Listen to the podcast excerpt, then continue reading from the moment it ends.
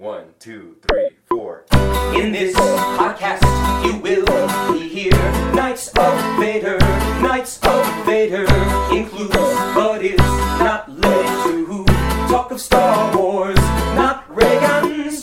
We can't truly prepare for the junk that follows this song, but hey, we gave it a try. So Fox reports they are divided. Prequel, sequel, hate and love they fight. I know that we are just musicians hired, and their time is up. So here's the Knights of Vader.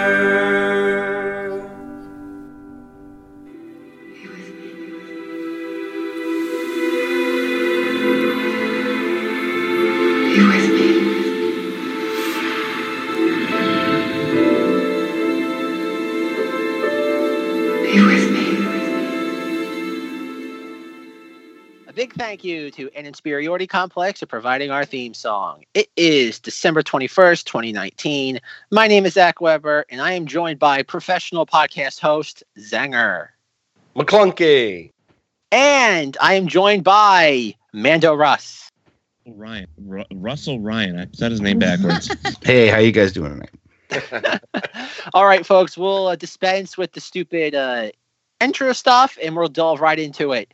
Rise of Skywalker. Before we talk about anything spoilery, we will give our general overall thoughts and then we will put up a firm spoiler warning. So if you do want to hear our thoughts but don't want anything ruined for you, or if the internet hasn't already ruined it for you, uh, here you go. So going around the room real quick, let's keep the thoughts brief until we really unpack everything. Zenger, thoughts on Star Wars Episode 9 The Rise of Skywalker?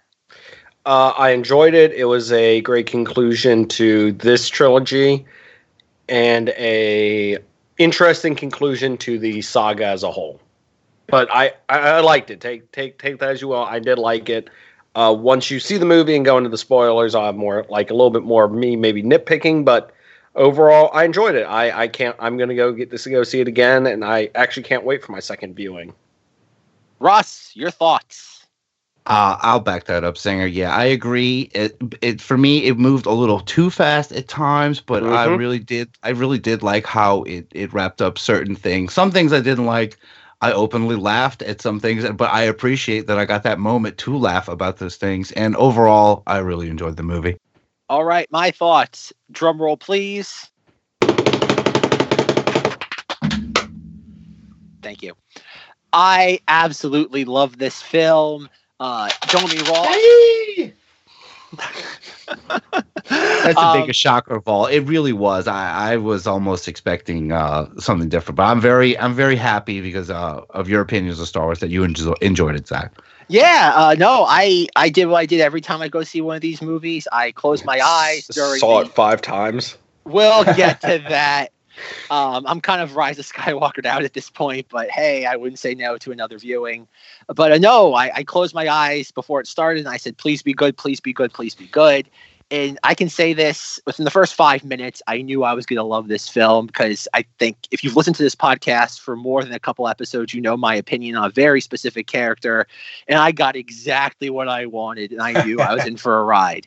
Um, so yeah, I absolutely love this. I thought it was incredible it's not the last jedi nothing will ever be the last jedi but uh, no I, I dug the hell out of this film and with that being said spoilers if you have not seen the rise of skywalker please turn this off. We will be waiting for And- you when you come back.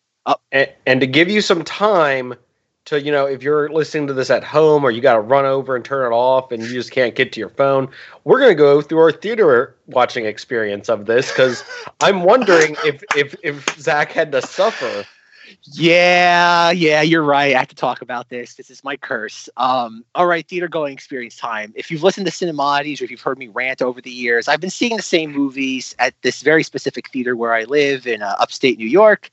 Um, I, I usually do a double feature anytime i have a late night premiere i'm going to. So i saw ford versus ferrari which was fine. It's nothing to get excited about.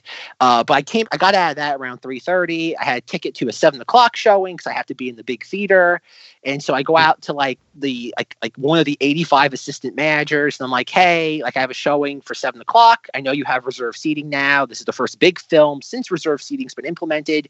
What's the official policy? You can wait online a half an hour before.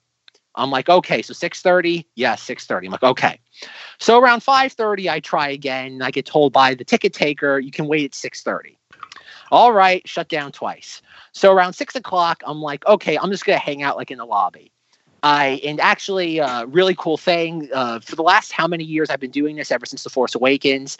There was two guys who were both named Mike. When I first met them during The Force Awakens, when I waited online for seven hours, they were 13 years old.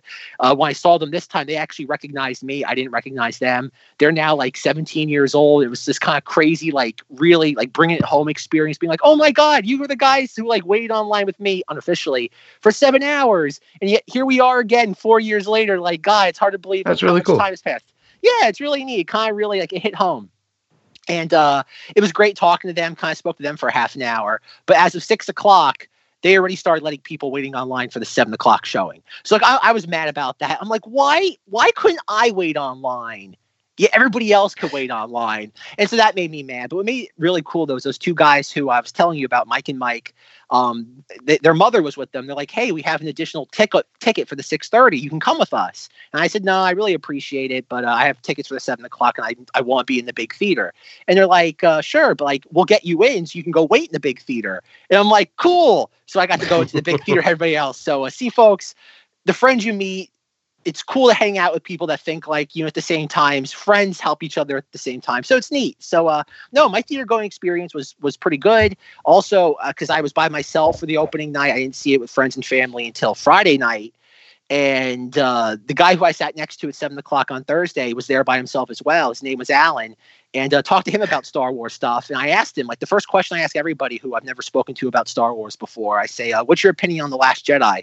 Is Oh, it God. horrible? Is it horrible, or is it just terrible?" And he goes, "No." He's like, "It's not my favorite Star Wars film, but I have no problems with it." Yeah, And I'm like, "Wow." I'm like basically your average Star Wars viewer. That is the, what I think is definitely the opinion. It's not as biased as people think. Yeah, it's nowhere near as hyperbolic as the internet makes it out to be. Uh, most, the silent majority of Star Wars fans are okay with the Last Jedi. Mhm. Um, but yeah, so no, that was my theater going experience. I, in all honesty, I have no complaints. The only thing I have to really kind of just the last final parting words about that is uh, my theater does a weird thing now. If a movie starts at seven o'clock, um, the previews don't start now until like like ten minutes afterwards, and now there's 25 minutes in front of every pre in front of every movie. And on top of that, they now play commercials during the previews. So you'll have a Yeah. preview for Wonder Woman, then you'll have a commercial for Cadillac, then you'll Oh, have a no. then you'll have then you'll have a preview for uh uh some other like Black Widow. You'll have a commercial for Google Home. And it's like, come on. It's like a movie. St- it's bad enough that you have 25 minutes of previews. Now we're adding like 15 minutes of commercials on top of that. It's like that's so misleading to say a movie starts at seven, but in reality it doesn't start until like 7:30 or 7:35. Like that's so Yeah. uncool. At least tell me like if you're gonna have that many commercials. Um, but no, other than that, theater going experience was was great. Can't complain. That's what about good. you, Russ?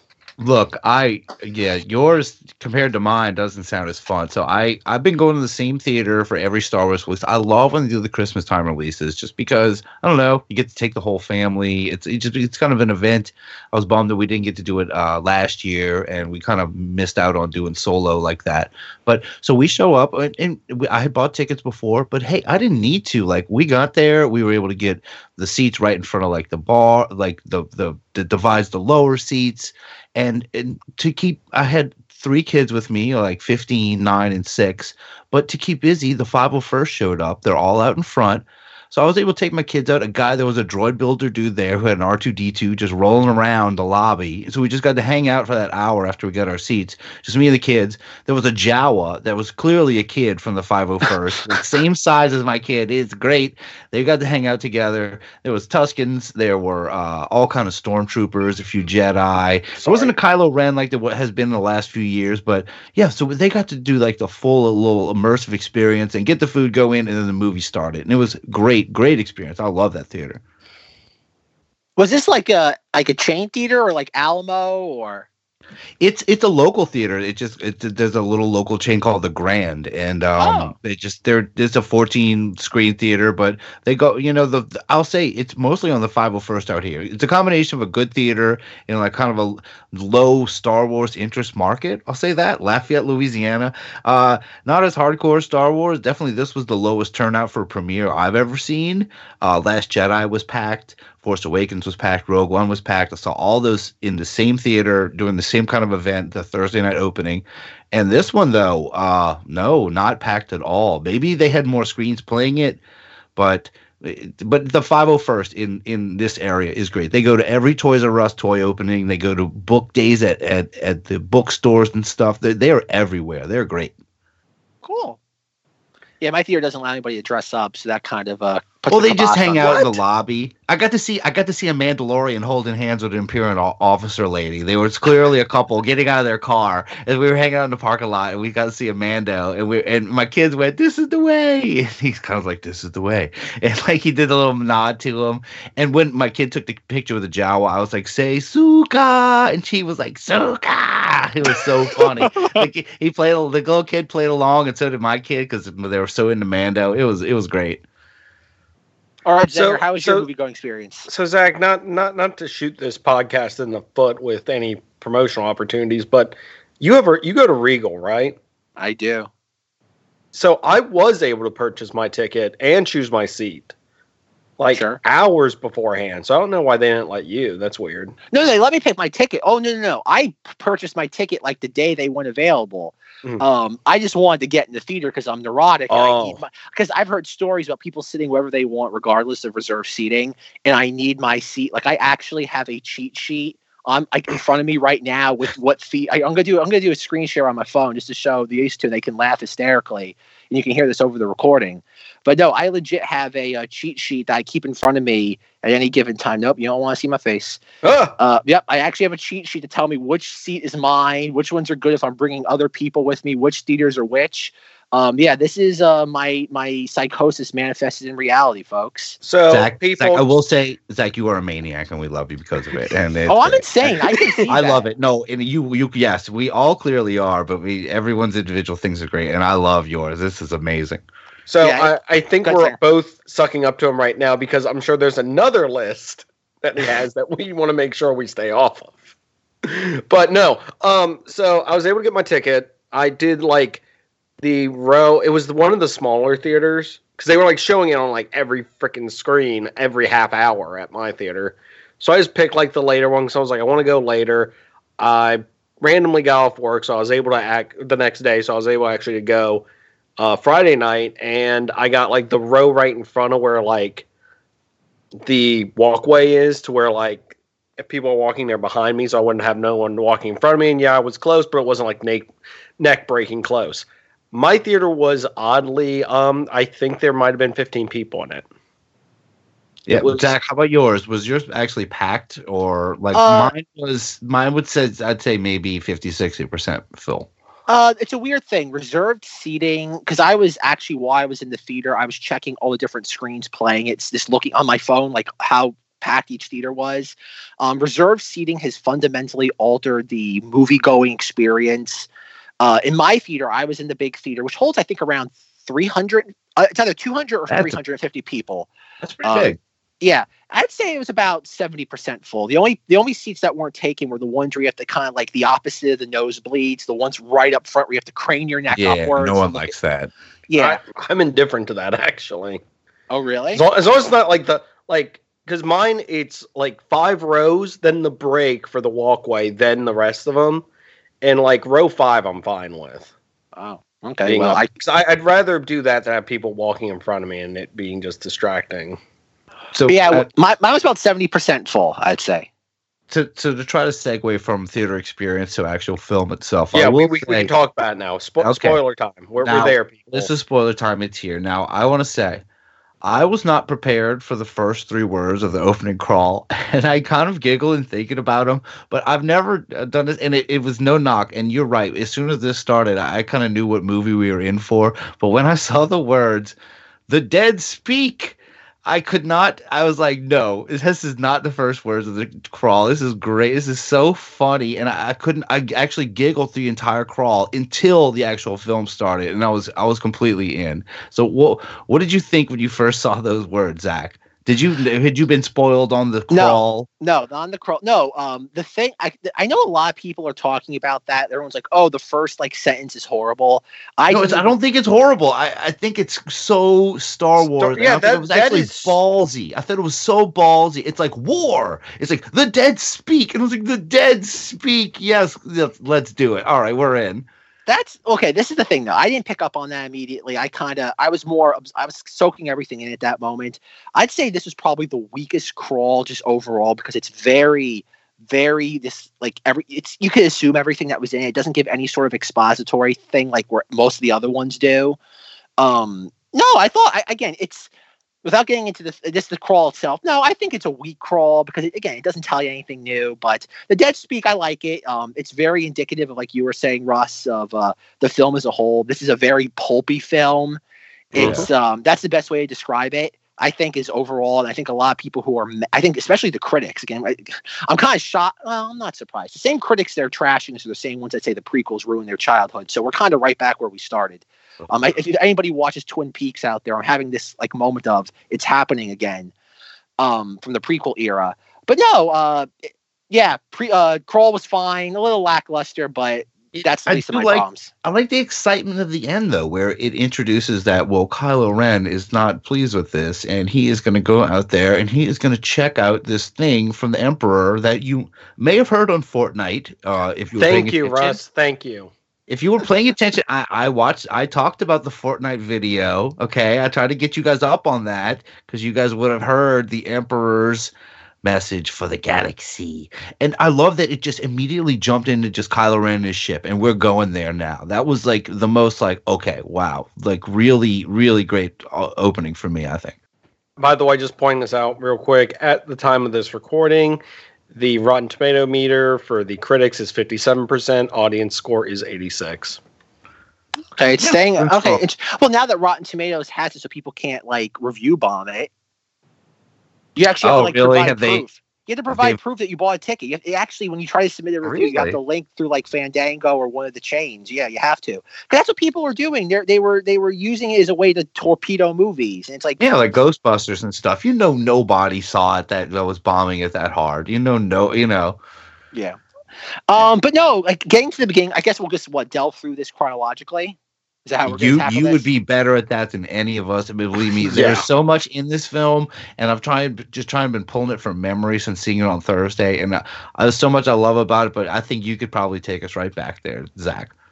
that was kind of spoiled for me how the film was going to begin because one of the reviews I was reading is like the film begins with Kylo Ren murdering a bunch of people. And I'm like, well, there goes that. Time to turn the mo- turn turn that review off.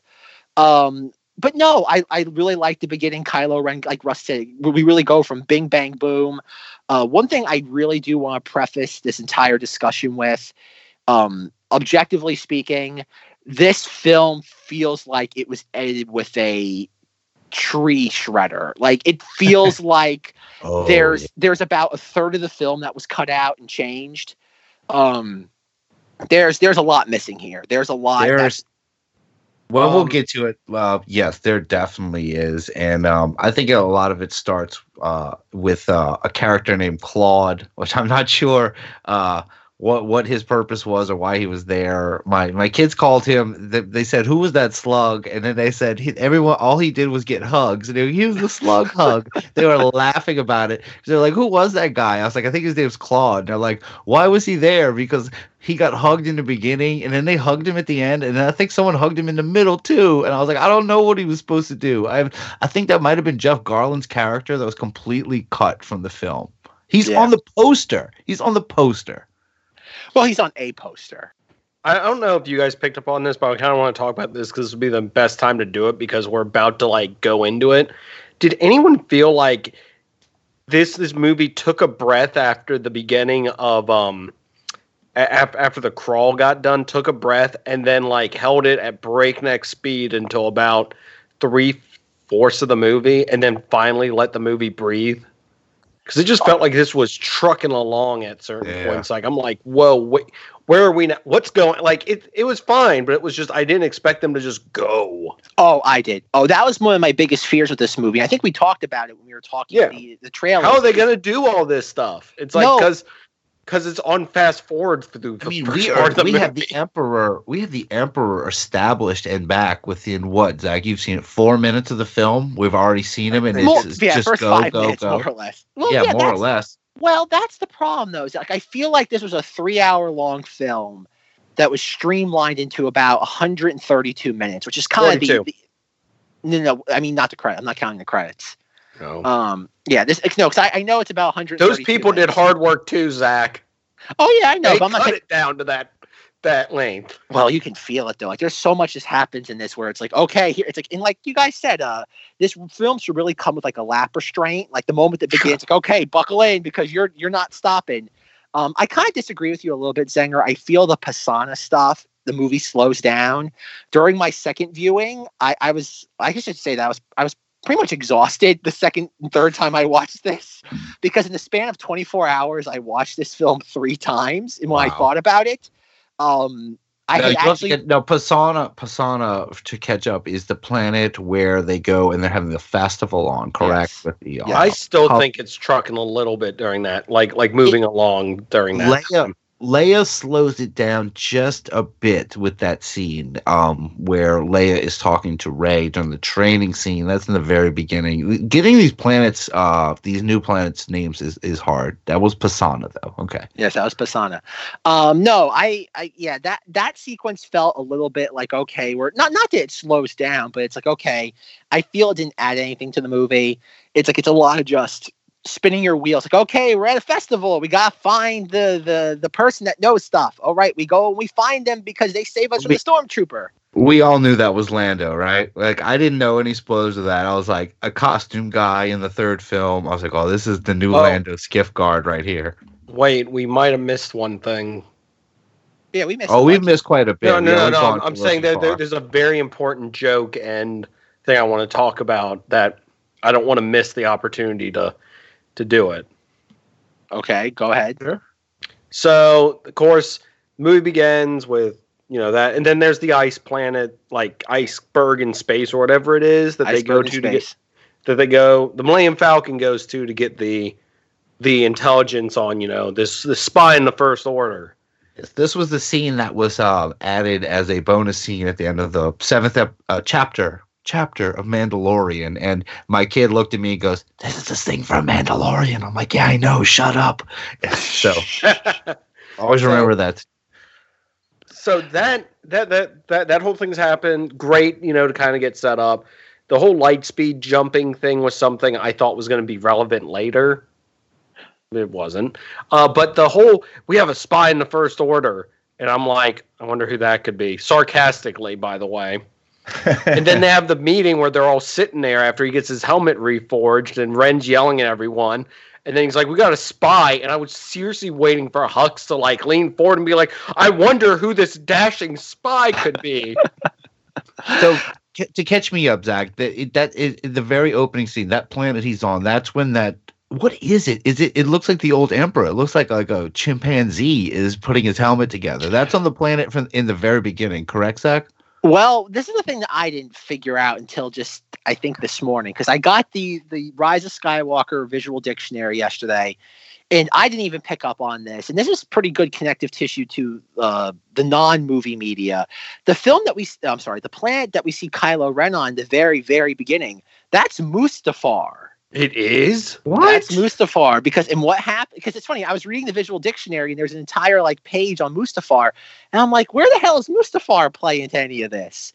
And then I was reading it. I'm like, oh, because in the non-movie stuff, I think it's Vader Immortal and the comics. Right. Va- Vader does something's happening with Vader on Mustafar, and I think it's Vader Immortal, the VR thing. You save the planet, and the planet starts to grow vegetation again, and that's No what you're way. seeing like 40 plus years later. And apparently, what happens is. Uh, this is one of those things that is being hinted at was cut from the film was that Kylo Ren is on Mustafar. That's where he finds the Wayfinder. That's Vader's Wayfinder, which is apparently it was on it's in Vader's castle, but that was all edited out. Oh, And and then he goes to Exegol, comes back, and and that's where the monkey guy, the monkey welder with the Knights of Ren reforged the helmet, is back on Mustafar, and all that was cut out of the film. oh, There's there's Huh. about I'd say there's about like a f- additional five minutes of this. Again, this is my own guess, speculation. There's about an additional five to ten minutes of film on, on Mustafar that was cut out. Well, I hope we get to see that one day in that giant box set you keep trying to show us to tease Yes. us. This if we want to get it, it uh that 4K complete uh Skywalker saga set. Oh man, I want the bonus features. I, I I don't want the 4K. I already have the Blu-rays. I need to do like like a kick a Knights of Vader Kickstarter where we all chip in like ten bucks and we can sit there buy this. Just we, we can then get the the bonus disc and just take that and that will sit there. We'll pass around, sell off the 4K and the packaging and the Blu-rays. So All I want the originals in there. Give us the originals in there. Give us the non-cut ones. What, no, what's they're actually it's, okay. That's off. This is off topic, but I have to talk about for it. Sure, sure. J.J. Abrams in interview with Now This, he the interviewer asked like, "Hey, like, what's the deal with like the unaltered?" And J.J. he's actually really candid, which is shocking for J.J. He says, "I actually spoke to Lucasfilm about releasing the unaltered cuts commercially." And he actually says this their answer was very unsatisfying, but they won't do it. And, and that he actually says that. And I'm like, wow. Huh. And we get to the cantina. There's the devil guy. There's the wolf man. Han Solo sits down with a nice little bounty hunter named Greedo. And what does he say? He says, McClunky, would you as a fan like to see the theatrical versions made available commercially? Yes, and uh, I have asked about this. Uh, Really? This is well, because who wouldn't want to see that? Uh, but I, I've been told that uh, for reasons that I don't quite understand, that that's not necessarily possible. Which uh, is, you know, uh, uh, too bad because that was the thing that I loved. So what on earth did they sign with, with Lucas when they did the Yeah, 2012 it- deal that just- prohibits them from doing it? They know that money's there. It's just off limits, and they won't say it. And there was a clause to not say it, and he just wants to hold on to that. And pff, we Until just he gotta, dies. Until he gotta dies. hold on to what Keep we got. doing You gotta watch McClunky. us. Yeah, you gotta watch our VHSs. Yeah, exactly. Got doing the McClunky. As I'm wearing a McClunky shirt. Shout out to Michael Shields. Randomly, I'll say that I got a McClunky shirt. I want to say thank you so much. And oh my god, I'm not even playing it right. What, what's wrong with me tonight? There we go. Perfect. and all is right with the world. Um, but no, going to like again, going back in chronological order of this film, uh, yeah, that's Kylo Ren on Mustafar. But going to the uh, God, the part that really, really satiated me was we go to this. There's a word in, in the visual dictionary. They talk about it a lot. I don't. Again, a lot of this terminology is going to come and go depending on if I remember it. Kylo Ren goes to the whatever you want to call it, the temple on on Exegol, and we see Palpatine in the like I said before in the first five minutes when I saw just how monster mashy he was. Yeah. Oh, oh, it was delightful. Oh It- God, I'm like he's he's dialing it up to eleven. He's doing new everything is proceeding according to plan. The dark side of the force is a pathway to many abilities some consider to be un. I'm like, oh God, movie, stop, stop! It's too early. I'm not ready yet. I don't want to blow my wad this early. it's so much. It's so great early on. It, it and everything. He is total horror monster master. Or strobe lights going on in this in this horror monster place, and his eyes are all like milked over zombie Yep. looking. I couldn't figure out if he was just a torso or not, just hanging mm-hmm. there. I I don't know if he had his. Did he did? Does Palpatine have his lower extremities in this? I'm assuming he does. Yeah, To ex- I don't think they're anybody's usable. guess.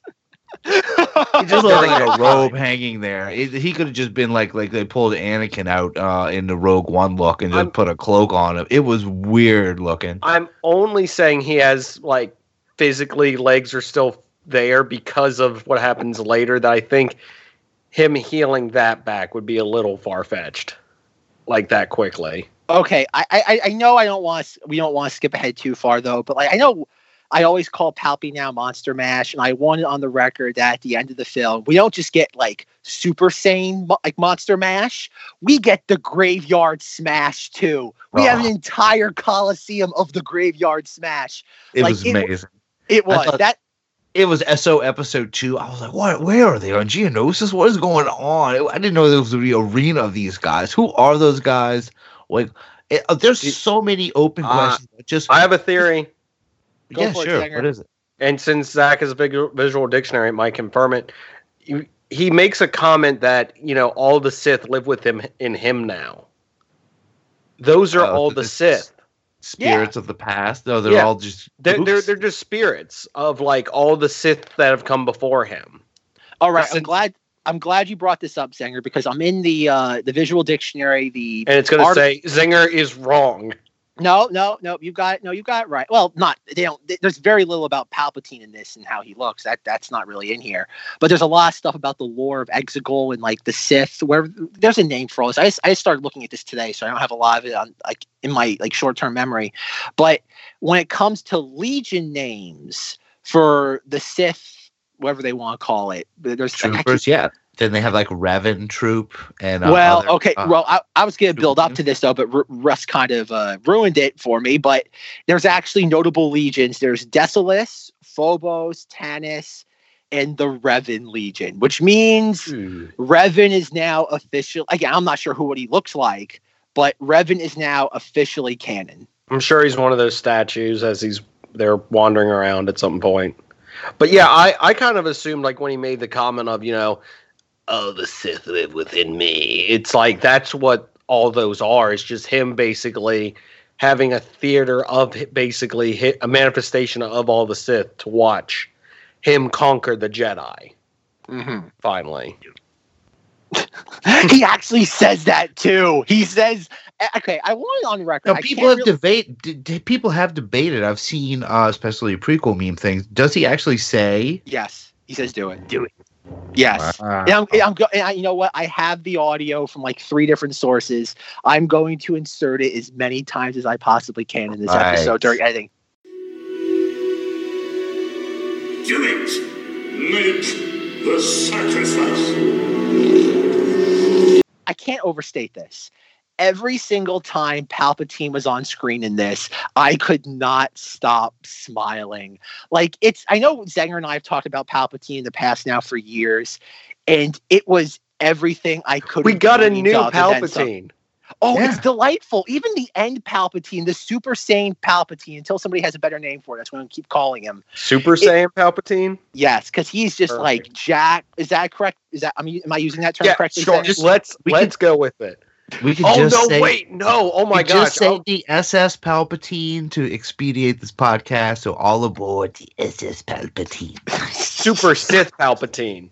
There you go. Super Super Sith Palpatine. I dig it. No, like when I saw that though, like when he sits there, steal like rips the dyad out of them or however that works, and he becomes like reborn, and he oh his little eyes are glowy, and he's got like all new nice like crimson robes. I'm like, movie stop Crimson movie. I robes in the eyes. I was just like, way. Yeah, this is the way. Kind of cut off. Sorry. yeah, it's Way. it's it's beautiful. It's absolutely beautiful. Everything they do with him in this movie, like they, I don't know whose decision it was or who got final say, but Palpatine was delightful. I, I was kind of in fear that they were going to tone him down a bit, but he's even more over the top than he is in the Revenge of the Sith.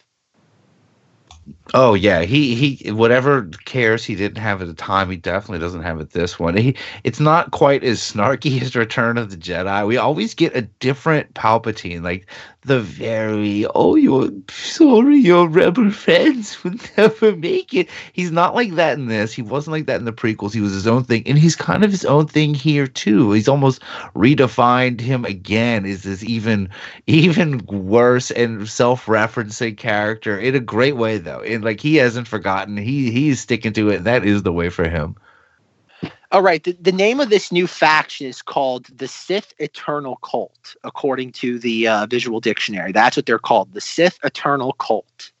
And I want it on record. I know I've been I've been talking about this forever, and I never got to like really delve into it. And it's no one's else, no one's fault but my own. But remember, I always talked about Empire's End, the chapter thirty-five that's- chapter.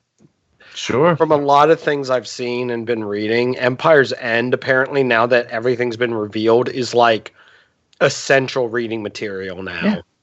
enjoyed that too, almost as homework, but it, it was perfect to know. And I always did, I always did like just from Force Awakens, the concept of Rey Palpatine in her fighting style. And I was like, I just buy it. Like I always bought it. I thought the way she fought was just too much like Palpatine, the first one. And it, it, it seemed to just be laying it out there, that in that book.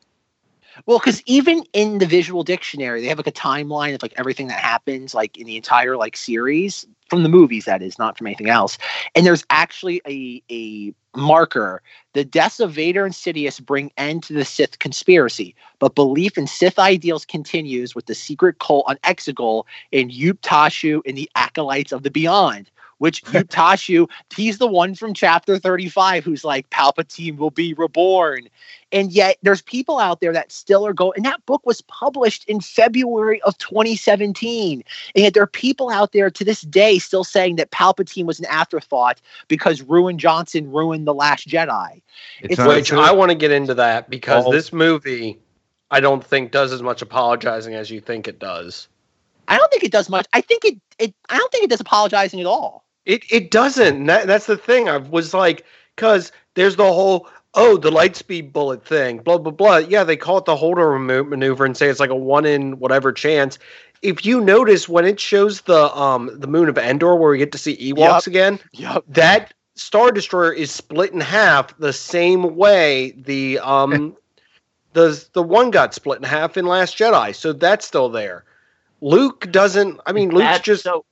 I have a it- question about that because that's one of the very last scenes. Is that is that the star destroyer that destroyed the other planet? Uh, the one No. that the only one. no, that there planet. there's a few star destroyers that kind of got out and went went around the galaxy. No. 'cause you, Do you mean do you mean the Sith ones? yeah, No, Yeah. only the only no because if you I I, I, thought it show it shows a few. Oh no, wait, those are first order. First order. Well, I okay. There's something. The, the, the visual dictionary explains something regarding the relationship between the uh, Sith fleet and the First Order. But uh, one thing I, I got to say before I get into that was, like Russ mentioned, the the one bef- uh, the First Order Star Destroyer that got Holdo maneuvered at the end. I like to imagine that there was an Ewok in there doing the exact same thing, being like. Yub No. nub, yub nub as it crashes into a star destroyer. No, no, it wasn't. It was the one on the speeder still. the one on the speeder bike from Return of the Jedi was just just just left atmosphere. He got a hold 31 of a B wing or something like. Uh, 31 years later, he's still flying around the planet like 40 miles per hour. Um, but no, the relationship, uh, that's one thing that the movie didn't cover that I was kind of surprised about was the relationship between the First Order and uh, the Sith fleet.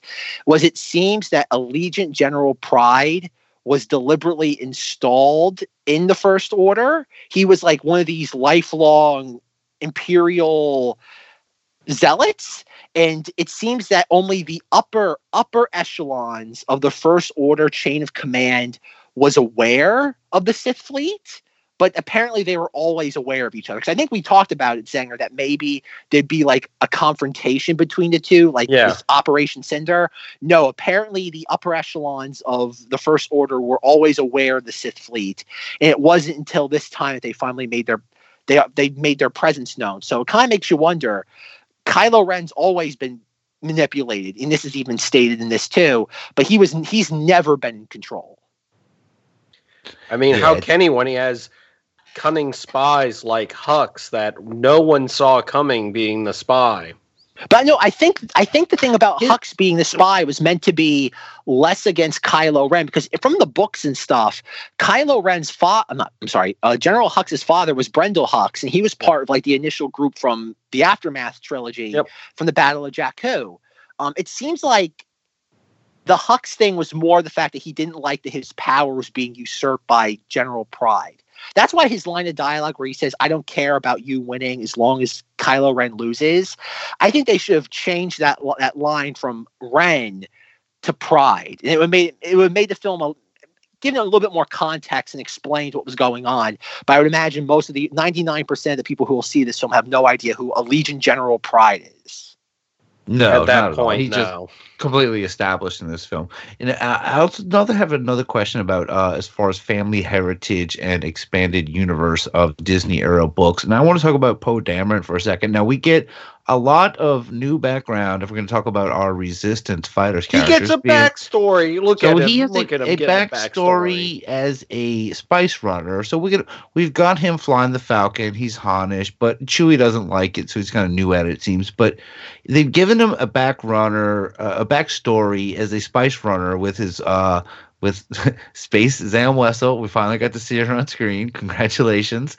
Uh what do you think about that? Is that is that does that fit in with those books? I thought he grew up as like a kid of the rebellion and the resistance His and stuff. My parents were I. Th- one of them I know was a ridiculously good pilot. The other one I think was like a shock trooper with like Han. But Luke gave him a force sensitive tree. Yes, the force sensitive tree. oh yeah, that's Sorry, right. I'm I'm really Why racking is he through my memory. spice? No, that's what happens. No, that's legit happens. He gets a force sensitive tree. Yeah, they they Yeah, get like one remember of the that. last few force sensitive trees, and uh, And based he grew I'm, I'm spice just on ass- it. He grew I'm spice ass- out of it and sold it to his buddies or something. Like, wait, uh, I I'm thought he just was like this noble character before that. They made him very too, maybe too noble. Like, we gotta rough this dude up a little. I'm just assuming that he was always a good pilot because of his parent, you know, parents, you know, teaching him how to be one. But Well, he, he did No. go.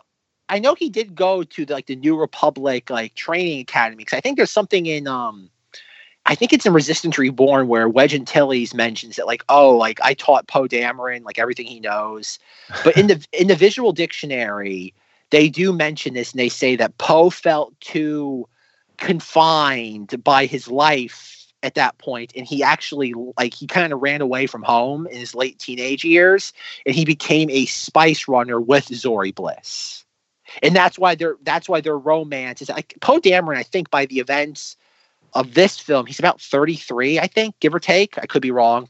Um and and that's why they do have this him and Zori Bliss have this kind of like weird thing going on was that they were like teenage lovers. And he kind of left her once things got out of hand like when like I think Leia got removed from the New Republic Senate during uh Bloodline. I think that's kind of the history. I, him being a spice runner, I think, is new to this. I could be wrong, but uh, no, his his It- it- romance with that's- Zori Bliss is late teenage years. that is something new, and I, I I I like having that as something like he did something else aside from oh he just went and became a star pilot and had no other you know experience. Speaking of Wedge Antilles, did anyone pick up on his cameo? Those, course. those 17, 18 frames of film were amazing. I caught it. No one, we all caught it immediately. I thought of all you guys. I was like, pump my fist a little. I was like, there he is. There he, oh, there he goes. And that's it. Bye, Wedge. In every showing I saw, not one person recognized oh, him. Nobody. It's so, it's so It's- fast. It's Oh, he's like, quick. My and kids kind of like- who was that old man? He has to be somebody. Where I was like, yeah, that was a wedge. I'm like, yeah, okay, okay. Like, Yeah, I who's was he able to- again? He blew up two Death Stars. He flew around on Hoth. Is all you need to know. Um, I have to ask you guys what because obviously everybody knows my morbid fascination with audiences' reaction to movies, especially Captain America picking up Thor's hammer. Um, did you? Is there a specific moment in this film that got a rise out of your audience? No, Ooh, ah, that's hard to think. There were, I think there were a couple, but it, they were more of the jokey moments. I think. It, well, honestly, most of them were probably uh, 3PO related or D-O related. And I got to say, the character of the little droid D-O, I, I didn't want to lie. I, I didn't. I've been seeing that that toy, that remote control thing of him for a while. I'm like, well, I don't know who this is. But as soon as he started rolling around and he just speaks basic and he seems kind of like autistic almost, I, I love. Him. I thought he was great. I thought he was awesome. Yeah, no. oh I- wait, wait, wait. Correction. There was one moment that that my audience did cheer for. Was it uh uh Lando coming in at the end? Was that the uh, No, no, it was for the um, it was for the claw machine droid. I mean, claw machine walker. yes? All right. I, Everyone okay. stood up and clapped during that scene. Everybody Yeah, started did the claw motion, two claws hitting to each other, like yes, he's here. Okay, Hey, did- I, wait, hold on. I thought I missed him. I when I heard a mech on that planet that uh, Poe and them were it. on. That was it, right? The claw that where they were taking slaves. That's what it does. It picks up slaves. It it was I don't know. You could see him in the background though, like the That walkers was it, moving. though, and you right? saw Excuse an me. arm. Excuse me. In Oh. the visual dictionary, there is an God, why did- entire. There's Take an the book away from him. There's Wait, an wait, it has a name. Yes. Yes, what it is does. it? It has a Oh, name. God. It actually has an entire spread. It's kind of disturbing. Yes. Imagine like it's the least sexy thing I've ever seen in a centerfold What are you talking about? That kid in that commercial couldn't have been more delighted to see that thing breaching the trees of their campsite. when he's not watching his father and C3PO in the tent together. Um, it is called a UATT walker. Urban God, assault. oh, an old Uat. Of course, a good old UAT. It rolls off the tongue. Urban assault triped transport or triped walker. So that so that that arm's actually another leg. I don't know what it is. It's called a captivator arm. So Oh it my is a slave grabber. It looks It like is. they were It grab, grabbing slaves with that thing. That thing is terrible. Why would any kid be smiling to see that thing? It's awful. Man, Kojima's gonna sue somebody for Metal Gear reasons. Actually, Zanger, the name of the planet is Kijimi, so that's not only like what one or two. Oh my off. god! Wait, that's How on the nose can this be? Ate it? Okay, is that the planet that ate it, Zach? Because it was hard to keep up at that point. Is that the planet yes. that, t- that took it? Kijimi took one to the face. Yeah. Oh, that was the weirdest planet explosion. It looked like it almost like I don't want to be crass. It looked like it almost like tooted out a part of itself, and then it like you were like, "Wait, what's going on?" And then the planet just blew up. I was like, "Oh hell, I, I- didn't, I I, didn't know this was happening." I guess the Sith uh, Star Destroyers aren't like. I mean, they can destroy a planet, but it's not like an instant explosion. It's kind of like a chain reaction one. Yeah, we're just gonna knock a giant hole in the back of you. You're on your We're own. gonna see what That's happens. Terrible. Oh God. Why? It, uh, in the, the dismissive tone of Poe, and he's like, "Yep, they're all planet destroyers." That was one of the moments like, "All right, Poe, we'll reel it back." To be fair, at this point, if you're in the Star Wars universe and you hear about a planet destroying weapon, you're like, okay, we've been here before. Like, it's like Han Solo. Okay, how do we blow it up this time? There's always a way to blow these things up. That's the only, it's it's weird though because like as I was watching this and I I thought about it now. The fifth time. No, no. It's the idea that like, why do I like this movie? And I don't want to make it about myself, but like, why do I have no problems with this movie? Whereas I have such a like deep-seated distaste for The Force Awakens. Because you've And- never seen any of this. This is very was very original. Of uh, they didn't do it the way we thought they would. It, they did it in ways that might baffle you, like Lando like hustling up an entire galaxy, which is great, but still, it's not something you expect. No, I expected that. He promised them all Colt 45s. it's like, I got a cooler of Colt, Colt 45s on this hunk of junk, and you come help me stop this empire again, they're yours. I just like the idea that like Leia sent out a message for like help in the last day. Everyone's like, yeah, we've had enough of you already. Lando shows up and it's like, all right, we're all in. Everybody, bring everybody. And I was kind of surprised during that final battle sequence. And this is another one of those moments that uh, I think was horribly edited down. But that Yep. final battle takes like what, 10 minutes? And Yep. that's kind of it. And it's like, okay, we did it. Let's go home. Also, I'm just gonna say this. Um, really cool with the with the Star Destroyer coming out of the ice and everything. Awesome. Definitely made me happy as can be. What? All these are trapped like an atmosphere for the entire battle. That's awesome. Wait, they all go down like little bitches. I felt like the entire planet of Exima that we spent a lot of time on.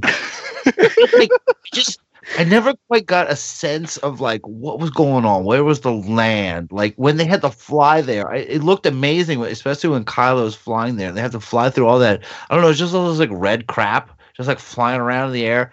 Like it's not like a normal works in two dimensions. Just like just like space spooky stuff. It's like putting a bunch of trash bags out. Like, ah, gotta get here. It's spooky.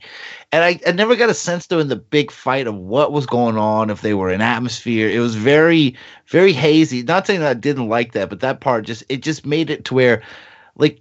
Th- The battle against, I guess you say, if you're going to compare the second Death Star, it's very clear what is going on. Everything's kind of laid out in a way. This was just, I don't know. It just the the way they were flying around the ships. It was it was it, it was hard. I don't know. I again, I think part of that is uh, an artistic aesthetic choice, and I think the other part of it was that a lot of your again your establishing shots, the stuff you expect was cut for time. I think a lot. I can. I think this film was butchered in editing because it just feels that way. There's a lot of stuff that should be there. Like really, the most pronounced sequence. There's a shot toward the end with Palpatine. Like after he's reborn, he's like walking toward uh, Ben Solo and Rey, and then like we cut back and he's in the chair. It's like, wait, how do you how do you walk like 20 feet like in, in, in a span of like one shot? And it's like, oh, okay. Um, there's a bunch of stuff like that that's really not. It's not even like really even focused on because one thing that I was really like hung up about during my three viewings was um Kylo. I'm sorry, at that point Ben Solo's scar disappears between um the ending of the uh, Death Star debris or wreckage and then when he shows up on Exegol, and I'm like, where does Scar go? I'm like, is this a huge continuity error? And no, it wasn't until today that it kind of dawned on me. His scar He was healed. He was healed but the movie doesn't focus it spends so much time focusing on his like abdomen wound. It doesn't focus on we don't even see his face healing really. It's just kind of like you have to look for it it's there. But um it's not focused on and i think that's an editing choice. They're like okay all people care about is, is like the stab wound. Like, forget his face. And it's not any like in a moment like that which you think would be a really big thing considering that like he was given that scar by Rey and she eventually she she heals it for him you think that'd be a huge huge like deep moment for the film and it's like nope moving yeah, on it- we're gonna focus on the actual like healing moment itself of that, and I think all the scenes of that that we've seen a lot in the poster of, of being on that sunken Death Star. Those those were all great. I I really really liked all that. Their confrontation, going into the depths, going to the throne room, and everything. Just that was really really good stuff.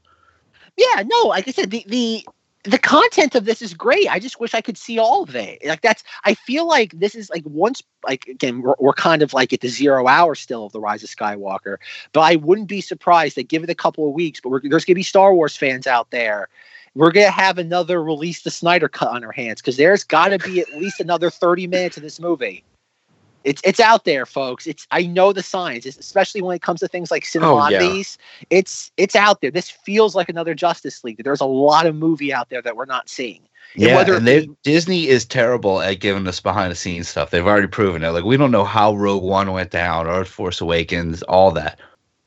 I don't know. It'll be interesting to see what we get out of uh, Disney eventually when it comes to home video. Maybe on the two hundred fifty dollar like twenty seven disc box set, we'll get something like that. Um, I wouldn't hold so- my See some Lord. Let's see a little Lord and Miller solo action. Like, well, that's I not, want to see that's that. not the Skywalker saga, Russ. Come on. Well, come on.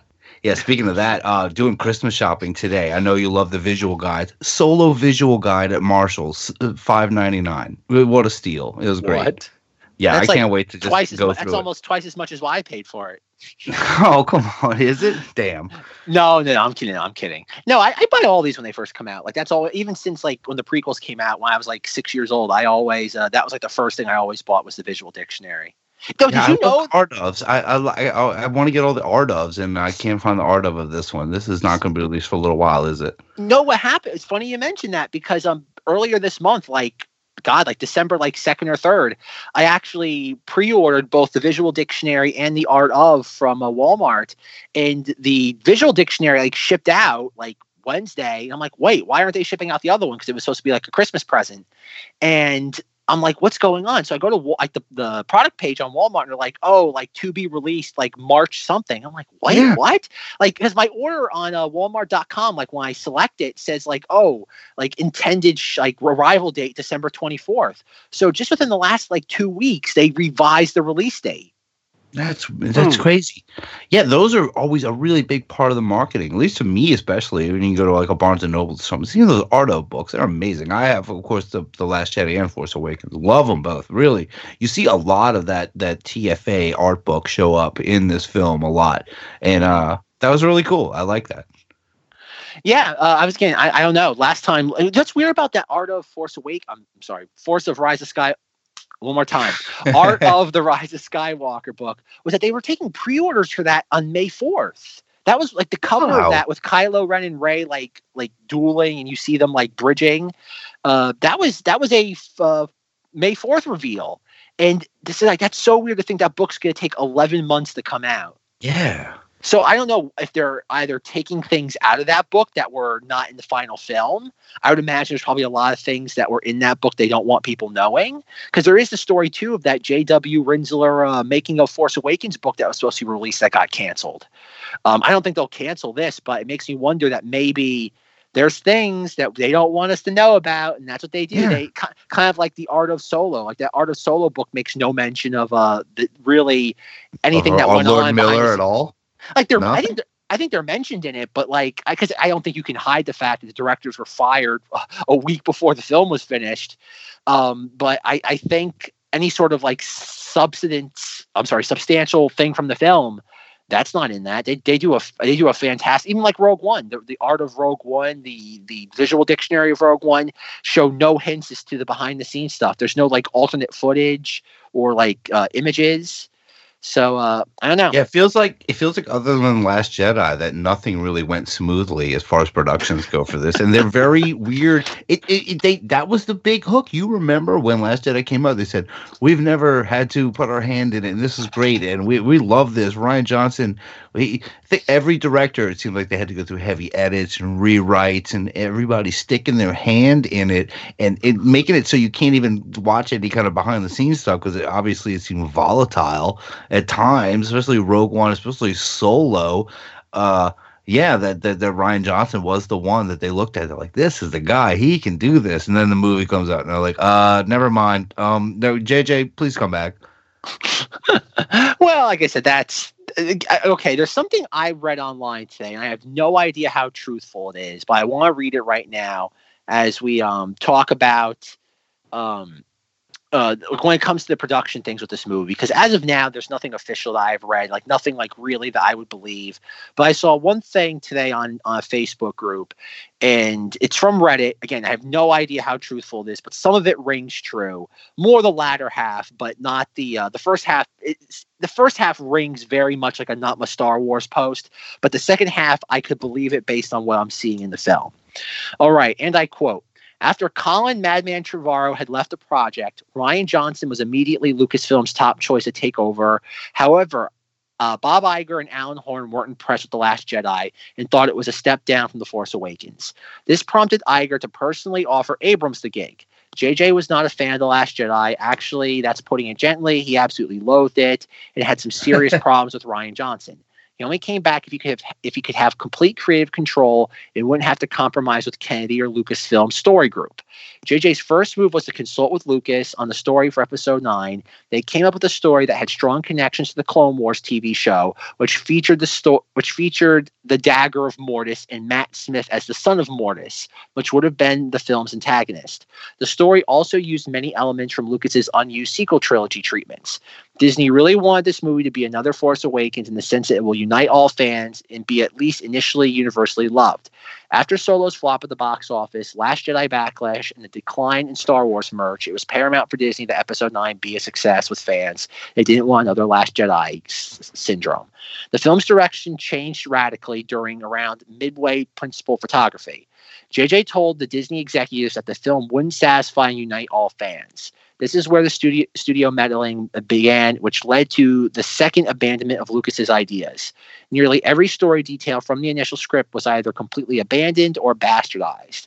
Palpatine was always to have a presence in the film, but not alive or as the main villain. The main villain was to be the son of Mortis. Disney feared that general audiences would be alienated as they wouldn't know who the son of Mortis was, which would make the movie harder to market, and this led to the choice of replacing the son with Palpatine, and Matt Smith was completely removed from the film. Yeah, I was about Disney- to say, where, Hold where hold was hold Matt? hold on a sec, hold Okay. I'm sorry. Go on. Disney ordered extensive reshoots that went on throughout the year leading up until early October. JJ was not happy with many of the changes that Disney made. I don't know the specifics, but let's just say he isn't at all pleased with the final product. Essentially, the majority of the movie was reshot and reconfigured this year, at the same time leaving a ton of important scenes on the cutting room floor. I don't have any more details on the making of The Rise of Skywalker other than that, but I'm hoping that this post gets people with better sources to give out more details. Disclaimer: Whoa. Take disclaimer. There's no way to verify that. Um, I think it's it's food for thought, and take it just as that. It's anyone's guess at this, that point. Now- But go ahead, Russ. We've been hearing about Matt Smith's involvement in this and him being what what do we think he was? Some kind of Knight of Ren who was taking the helmet. Remember the leaks Yep. where it talked about Matt Smith would be the one fighting Kylo and he would become the leader of the Knights of Ren. Boy, the Knights of Ren. Give it up for him. We got to see him on film posing on a plateau. We had to see them uh, Walking fighting. down the hallway. Okay, okay, hold on, hold on. This is I don't I don't know if you're building up towards this, Russ, but I, I m- I might steal your thunder for a second here. If we take them out of the movie, does the movie change at all? No, because they caught Chewbacca, and then Finn had to say, Stormtroopers, Move doohies. Yes, sir. "Yeah, they had to leave." stormtroopers could have caught Chewbacca. Okay, take any Knights of Ren moment in this movie, and you could easily just be like, stormtroopers caught Chewbacca. Them searching on the one planet could have just been stormtroopers searching. Kylo Ren battling a ton of Imperial guards. They they serve no unique purpose in this aside from being name dropped and being his little entourage. No, they I were was- there. Underwhelmed by them, to say the least. Yeah, they didn't dance. When I will say, I thought about I thought about you guys when we got to see the dancing segment on um was that Mimbom? Was that the planet where they danced where the people all danced at the festival? Yeah. Uh, I was Pasaana. like, yeah, the, I was like Pasaana. I was like, the leak was wrong. There was dancing, of course, but it wasn't the Knights of Ren. It was right after the Knights of Ren scene, which was funny. It was, it was on my mind. I was like, this is the dancing they were talking about, and it's not the Knights of Ren. But yeah, they didn't do anything. I thought they were gonna fight Rey there. I don't know how you guys feel about the scene uh, where Rey um, kind of slow motion flies over the Tie Fighter. What did you think about that? Their um, their interaction together. Oh, oh, hold on, hold on. This is the moment where I get to be ding, ding, ding. Zanger called something in the predictions episode. That she What? uh, cut the ship. No, that that was Ren at the yeah. yeah, yeah. because Zach was. Oh man, I was sitting there and during that entire scene, I'm like, oh, that's not Kylo Ren. That's not Kylo Ren flying that thing, and I'm like, Zanger was right. Well, okay. Considering that we've established the notion of, And of Zanger was right? Sure, Zanger can be right. Yeah. Um, Zanger, Zanger can be right as long as he remembers the fact that Palpatine was running on a giant spider leg. Oh wait, what? Yeah, it, Um, it was. It was a there was a bigger spider that was just the leg coming down. I Oh, was still okay. not wrong. He was like a Rasta tubes hanging off of him. Like he wasn't. Uh, I don't know. That wasn't really a good chair. I, I liked when they revealed the chair. I expected him to be there in the scene where Rey saw the chair, but uh, uh, I'm still kind of blown away that they actually went with the Rey We'll, Palpatine. we'll get to that. We'll get that. We're, We'll we're get to that. Yeah, we'll get to it. We'll get to it. Okay. But but the thing though, with again the Knights of Ren, I feel combined with the Kylo Ren helmet, I've I like that stupid thing I just read said, the helmet coming back makes no sense. Not even from a like a JJ's like okay we're, we're gonna like, like uh, Rian Johnson took that away from me so I'm bringing it back. I feel that it's considering that Adam Driver has long like in this he has long hair. I think he cut his hair at some point and they couldn't find a convincing enough wig. So they figured, well, let's make it easier and bring back the helmet. I, I just I know the helmet Well- being reforged is in the trailers and stuff.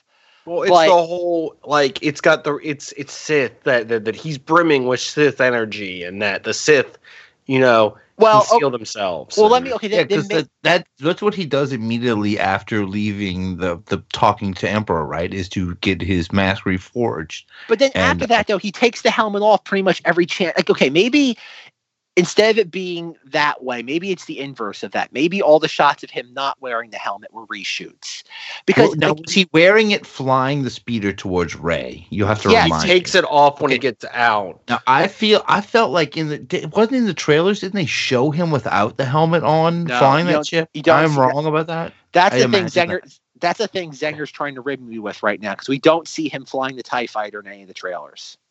Hmm. And when we do see him in the film flying it, he's wearing the helmet. And then once it crashes, we see him walking away from Walking like out the- the- without. Right. without it. And it's like, why? It's takes- it's it's under his arm if you look. yeah, yeah, it's there. I don't doubt that it's there. It's just the idea that like he takes it off and on so much. It's like He- it doesn't serve any consistent narrative purpose. He has it on normally when he's around the first order. People. yeah, yeah, yeah. Which no, I think it's No, more he wears it to basically intimidate his own generals. Correct? Doesn't he go back I'm, and I'm meet with them? of At that scene with right. them, he goes a lot further than just choking a guy. He, he God, that was one- awesome. That was great. He puts that that first order officer basically on the ceiling. That was that I that really really liked that scene. That was I- very very Vader. I, I I loved how he started choking and then flipped up and slammed to the ceiling. Like like it was like, oh, he's gonna choke. It's like, no, he's gonna go intense. While Hux is saying, "Are going, I wonder who the spy could be among." like, I'm sorry, the he, him being the spy was like a wait.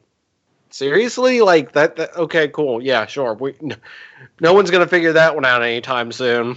I like how he's hung around almost like Admiral Piett. It, like it, it, fair, you know, and he definitely gets it in the end it- it- in much a similar fashion as a Piett does, where he just gets a just a pot shot to him to uh, be taken out, whether it be by an A wing or a uh, by a General Pryde blaster shot. But uh, I, I, I Hux's arc was kind of funny in the end when you if you accept how ridiculous of a character he is, the way he he, he portrays it in this, in the short scenes we see him was pretty funny.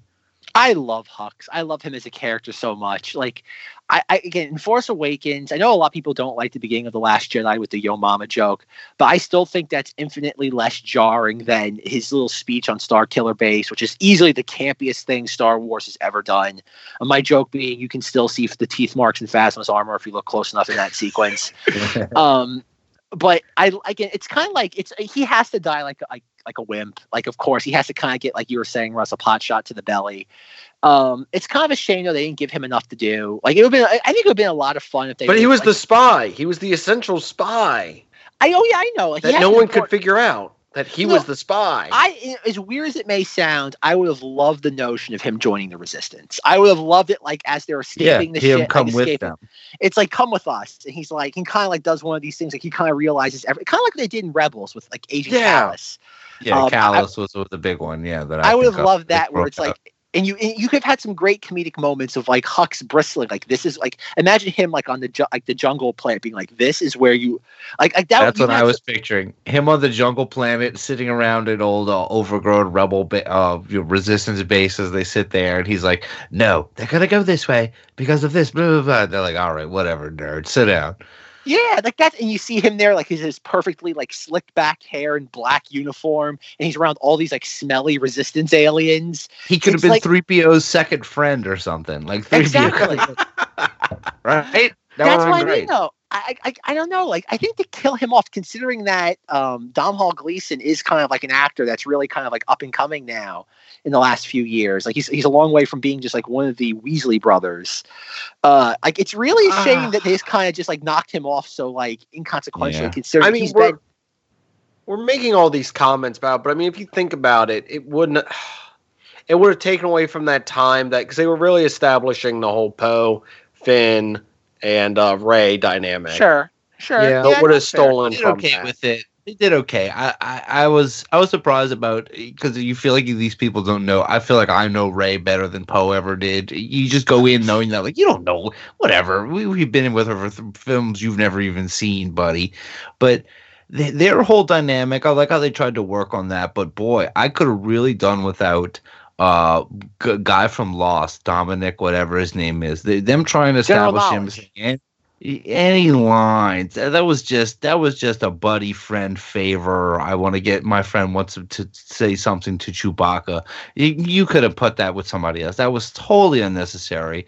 Totally just jammed in there as a thing where is he, he, he didn't have a name. He had no purpose but he took up way too he took up 10,000 times the frames Hey, of of, of, of of wedge. You you you know who could have done all the stuff he did, and it would have been, I think, been fine. Who Kelly Matt Marie Parkman? Tran. yeah No, kelly marie have Tra- tran yeah, or matt I mean, Parkman she- could have done that She was there for most of the stuff. I mean, not that she didn't have, like, I feel they could have done more with her in this, but at the same time, I feel she does enough considering the last time we saw her, she was like a maintenance person. And she's now like somebody. Yeah, kinda So I mean, ref- it's Billie Lourd could have had those lines too. Eh, Yeah. she's already we already love her, and we want. But I the would want more guy. of her to begin with. Yeah, Or the have, slug- have the slug or guy the actually slug do guy. something. Klaud. I don't know, dude. I don't know. I thought that that the guy, um, the actor Jeff Garlin. Remember, I said that he had come out and said he was the voice, and I, I assumed that Jeff Garlin was going to be the voice of Klaud, and he talked about he was going to be an action figure. That was the hardest cut character I've ever seen. I don't know. I- I- He's the Constable Zuvio of this movie, where he was just like completely. He is nothing. I don't. I don't understand why he had anything to do with it. That we we should know what this character's name was. All right. One thing about Dominic Monaghan's character, I I think whatever Monahan, Sure. Moynihan, Monahan. Um, he's actually he gets two full pages in the visual dictionary. His character's name is Beaumont Kin, and apparently he was Would like have a known prof- that from the movie. Bo No, you wouldn't Kin? have. Beaumont Kin, and apparently he was he studied in like ancient religion, so he knew a lot about the Sith, the Jedi Order, the Old Republic. There's a lot of Old Republic stuff in this book, and you look at the page. There's not even an entire page for Kelly Marie Tran. It's like half a page, and I'm thinking, wears that, a half moon necklace. Going, moving on. but I think Dominic Monaghan's character was going to be somebody I don't want to say super important, but because she even says in this that um student okay where was it student of history that Kin can also read several ancient languages. When he learned that Rey had in her possession sacred Jedi texts, he jumped at the chance to translate some of them. He has become a helpful assistant to Rey, deciphering original passages as well as interpreting some of the cryptic notes left behind by Luke Skywalker. Do they I don't talk to each Rey- other in the movie? I don't think him and Rey share a word together, do they? No, but I think he's going to be one of these characters that's going to show up a lot in the ancillary media. Like, trust me, when you you're going to see him because he seems like he even has a couple of lines in the movie where he's like, "Oh, I know everything about the Sith." I remember like hearing that, being like, "Wait, what?" I'm like, "Shouldn't shouldn't you guys be watching him a little more closely? Maybe you guys got a mole too." The mole, Yeah, the mole, the mole thing runs two ways.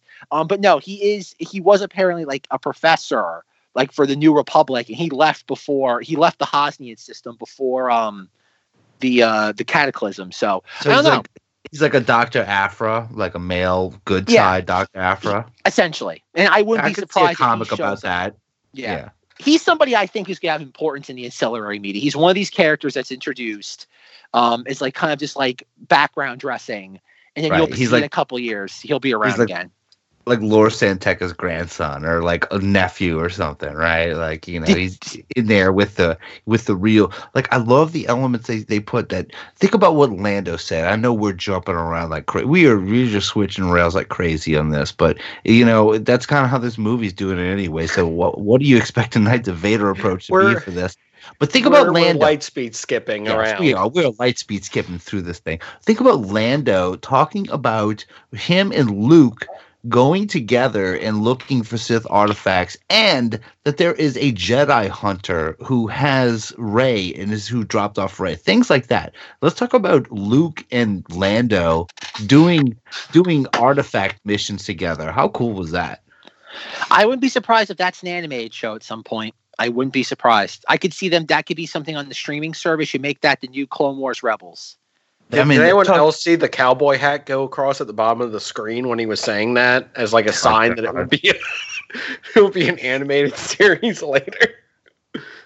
Oh, Yeah. I mean, Yeah. it's a great team up. Great way to keep Lan- you got Lando and Han lore and being in Solo, and you got Lando and Luke lore, and that was look. I'm, this is going back. This is a very deep reference. This is going way back to the old Marvel comics between. Uh, Empire Strikes Back and Return of the Jedi, a lot of the stories rotated around Luke and Lando doing Yep. stuff together, looking for Han, looking for clues, going on adventures, getting in all kind of stuff because Han was gone and Lando had his ship and his outfit and his friend and everything. So Lando was just Luke's friend, and I love that they expanded on that. And yeah, it kind of does stink that we'd never get to actually see them together again. But I, I enjoyed that little bit of lore. That that was a good addition. Yeah, I know. Even in the visual dictionary, Lando gets like four pages, and there's a lot of that. That history is uh, referenced. Rightfully so. That's re- that's a great nugget. It's great something to expand on. Yeah, no, like uh, that sort of stuff. Again, I think that there's so much. It's weird. This movie is is doing a lot of seeding. It's doing a lot of They seeding have for to. ancillary.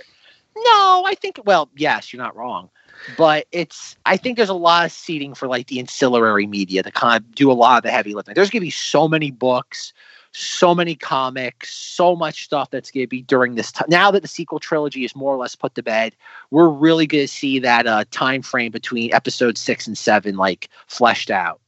Did anyone else know? Here, here's a random one. Did anyone else notice the um more noticeable presence of female stormtroopers? No. Yeah, I didn't really notice that either. I mean, I wasn't Listen to the thinking- voices. It's the voices. A lot more of the spoken stormtroopers are female, and I think it's to establish that it's kind of a mixture because when the one character is introduced as the um, old stormtrooper that could be Lando's kid, um, that that's kind of established. Because I, I just kept noticing that a lot of the spoken stormtroopers were female, and I was like, huh, interesting. No, I'll bring up a couple things. Speaking of, and Zach, you probably know that character's name. The um, the, the He's got the visual dictionary. the the former first order trooper and her troop who Jannah. have- John. Okay, John. Uh, John and Finn's interaction when you when they both you know have that moment you both realize they were both former stormtroopers.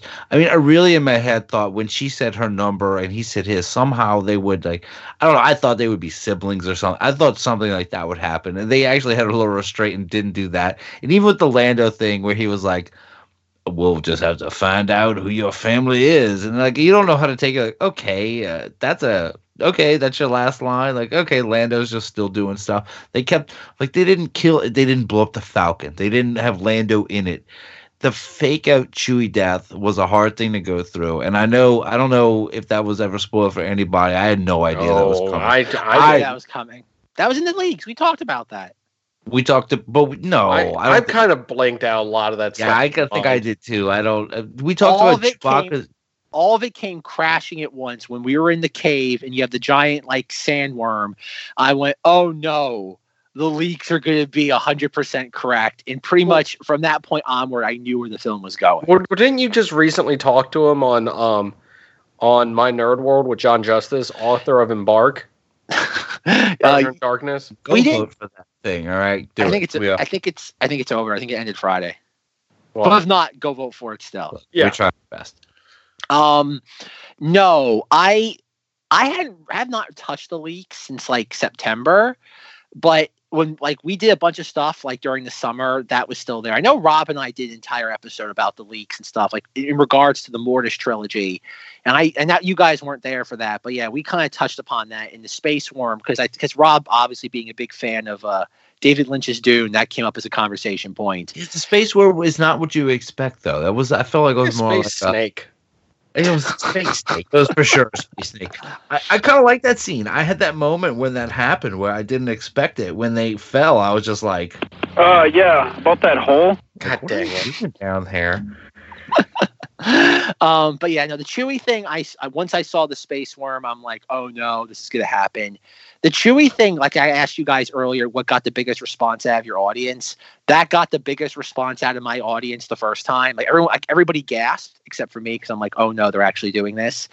And I thought he was dead. We all kind of looked at each other like I- very nervously, like they they just that's how you kill Chewbacca. I was like, I was- That's I was that was my telling thing. myself I was trying to tell myself that was real. I was like, well, okay, we don't. We, people maybe could take uh seeing Chewbacca shot and, and seeing his body. Maybe he just he dies off screen, and uh, I don't know.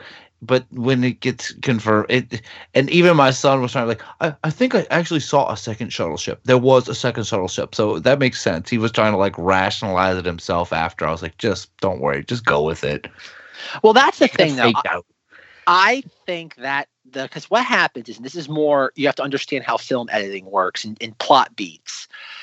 Chewbacca die. Well, the ship the, the transport ship explodes, and then like we have one scene, and then we go to another scene, and it's like Allegiant general. We caught a high profile prisoner in the desert, and it's Chewbacca, and it's like oh he's safe, but like we have that reveal like roughly three minutes after the initial shock happened.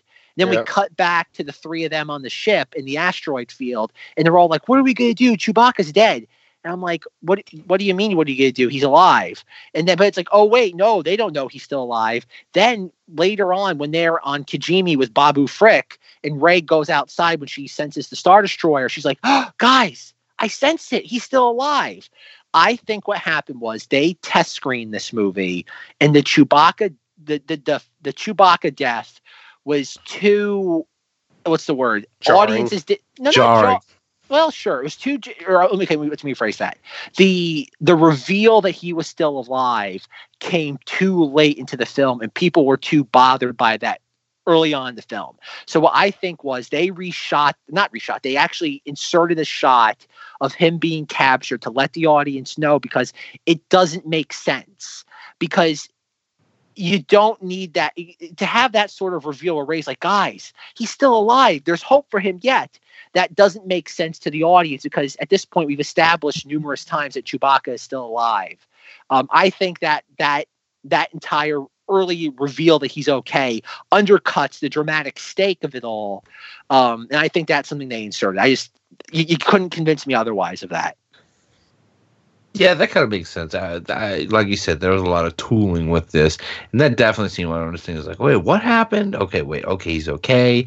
We got to go back. Why? Uh, Kylo Ren has his his his bandolier and the dagger and stuff in his room. That Like, what's was going? that was Why is it- seeing Chewbacca without the bandolier? I'm gonna- like I'm gonna get my own Wookiee. Well, doesn't I, I don't know if it's ever been established before, but do we know what the relationship between like Chewbacca and Ben Solo was like before he became all like evil? No, I think we just assumed they were. I mean, he was like his like like parent or uncle or something. Like he was taking care of him. I don't Well, know. I know I've read stuff that like after like once like Han Solo settled down with Leia, um, Chewbacca went back to Kashyyyk. I mean, Huh. If you want to give Chewie a good story, this, we we already know he has a family, and it seems he seems so deadbeat when we just see him in these movies. Like we're not mentioning that. Yeah, that's a if you're gonna give him a backstory, that's a, actually a good one to give him. Yeah, I I don't know. But going back to the Knights of Ren thing real quick was um I was absolutely thrilled with how the Knights of Ren were used in this. Um what you mean the not at all? exactly because they're stupid characters and they never deserved any focus to begin with. To all I'm the people telling out- you, I'm telling you, just put Imperial guards in place for that end fight, and it's the same movie. I know. That's what I mean, though. Like the, the the the Knights of Ren were never designed to be like forefront characters. They're called background dressing. They're there to look cool in the distance in one shot in The Force Awakens, and they were never designed to be anything more than that. Yet the stupid fans sit there have to just because something looks cool. Oh, we need to highlight it. And guess what? They do literally nothing in this movie except die in one of the coolest action sequences ever in a Star Wars film where Yeah. Rey hands the lightsaber to him after they've kind of like beat him up with their like gardening tools. And he just whoops their asses where he's impaling them, slicing and dicing them. And it's great because that's what they are. They are garbage set dressing that don't deserve time in a film. I would have rather have seen Hux get more time than them because at least he's a character. He's not just set dressing. Did I any will even say- speak? I will say no. no, they did don't speak. I will say the, the setting up um Kylo Ren pulling the beads off of Rey. Now we already know from Last Jedi that uh, you know physical objects can be manipulated through this force contact they're in together. So seeing him uh, pull the beads off her is one thing, and it establishes in this film one of the just one of the greatest scenes. It- it- you know, just seeing the big screen is is her put that lightsaber behind her back, and that that Ben Solo has it in his hand, or redeemed Ben Solo. Just a great. That was my Thor's uh, hammer movie moment Oh, right yeah. there. Like that was it when he had the saber and they they the way they did it. That was that was the moment for me. No one there might have reacted the way I did, but that was my moment. I, I, I like like the little like nudge thing he does, where he kind of like does the shrug. He's like, "Okay, let's do this."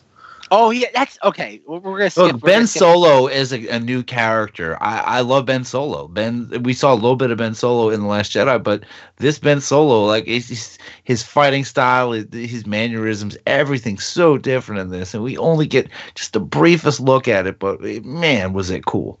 Oh yeah, that's that's. I think that's what I like about this movie so much, and may, I think a lot of it's unintentional, but it is that brisk pacing because it's like we get Ben Solo for like you were saying, like maybe what five minutes, like all of his Maybe. scenes together, if that. But it's great though. Even like we see him landing like the Imperial Tie Fighter on the surface of Exegol, and we see him go- somehow, Somehow he lands it there. Explain that one. Hmm? Well, well, he Hmm? knew. Well, he knew how to get there. He he knew how to get there. Explain how a TIE fighter was able to make that trip. Yeah, watch Mandalorian episode seven. Chapter. what hap- Wait, why can't he fly a Tie Fighter? What's what's wrong with a Tie Fighter? TIE fighters don't have light speed. Imperial class TIE fighters don't have light speed. Oh my God, you're right. You fool! You fool! oh I my thought you were God. his landing. Oh. Oh Wait, my so God, he took a, he took a regular TIE fighter to get there? Yeah, Ha- he was, he was we're- stand, stranded on the Death Star. Ah. Oh my God, Zanger, you're. Oh my God, well, you know what, folks? Uh, uh, Zanger gets All right. 50, 50 brilliant points. I don't know. Yeah. Okay. Wow, well done, Zanger. I I'm, I'm double checking real quick because I'm like, No, you're I am right. You're right. I know almost- you're right.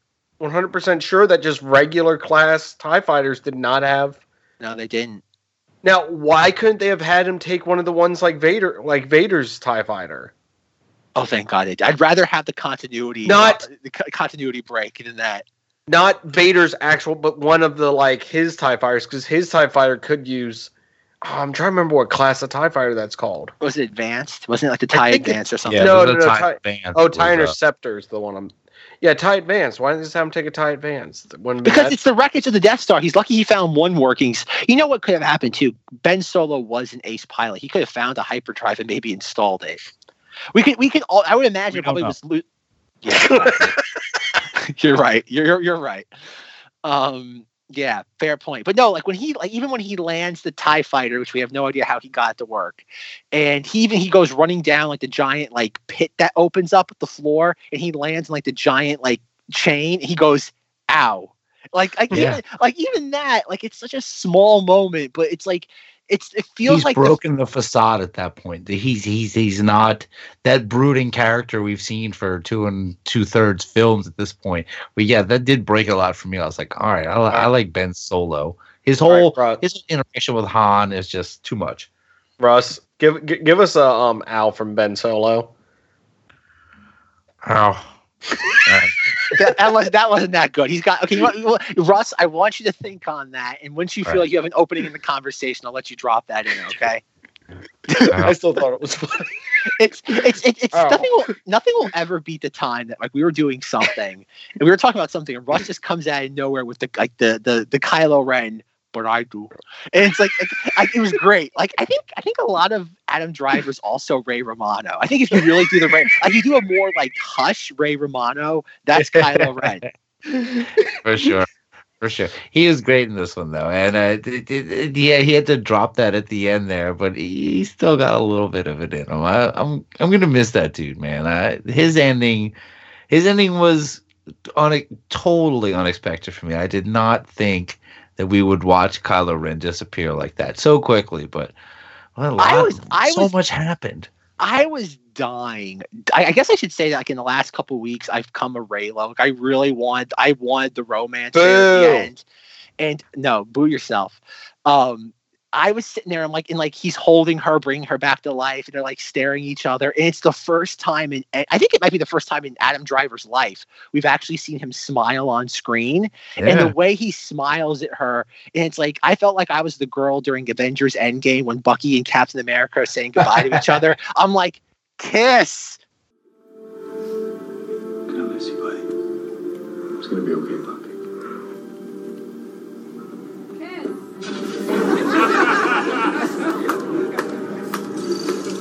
And it's like and it happens and like my heart just melted. Like Yeah, my heart was both full and melted at the same time and i'm like oh my god this is so perfect.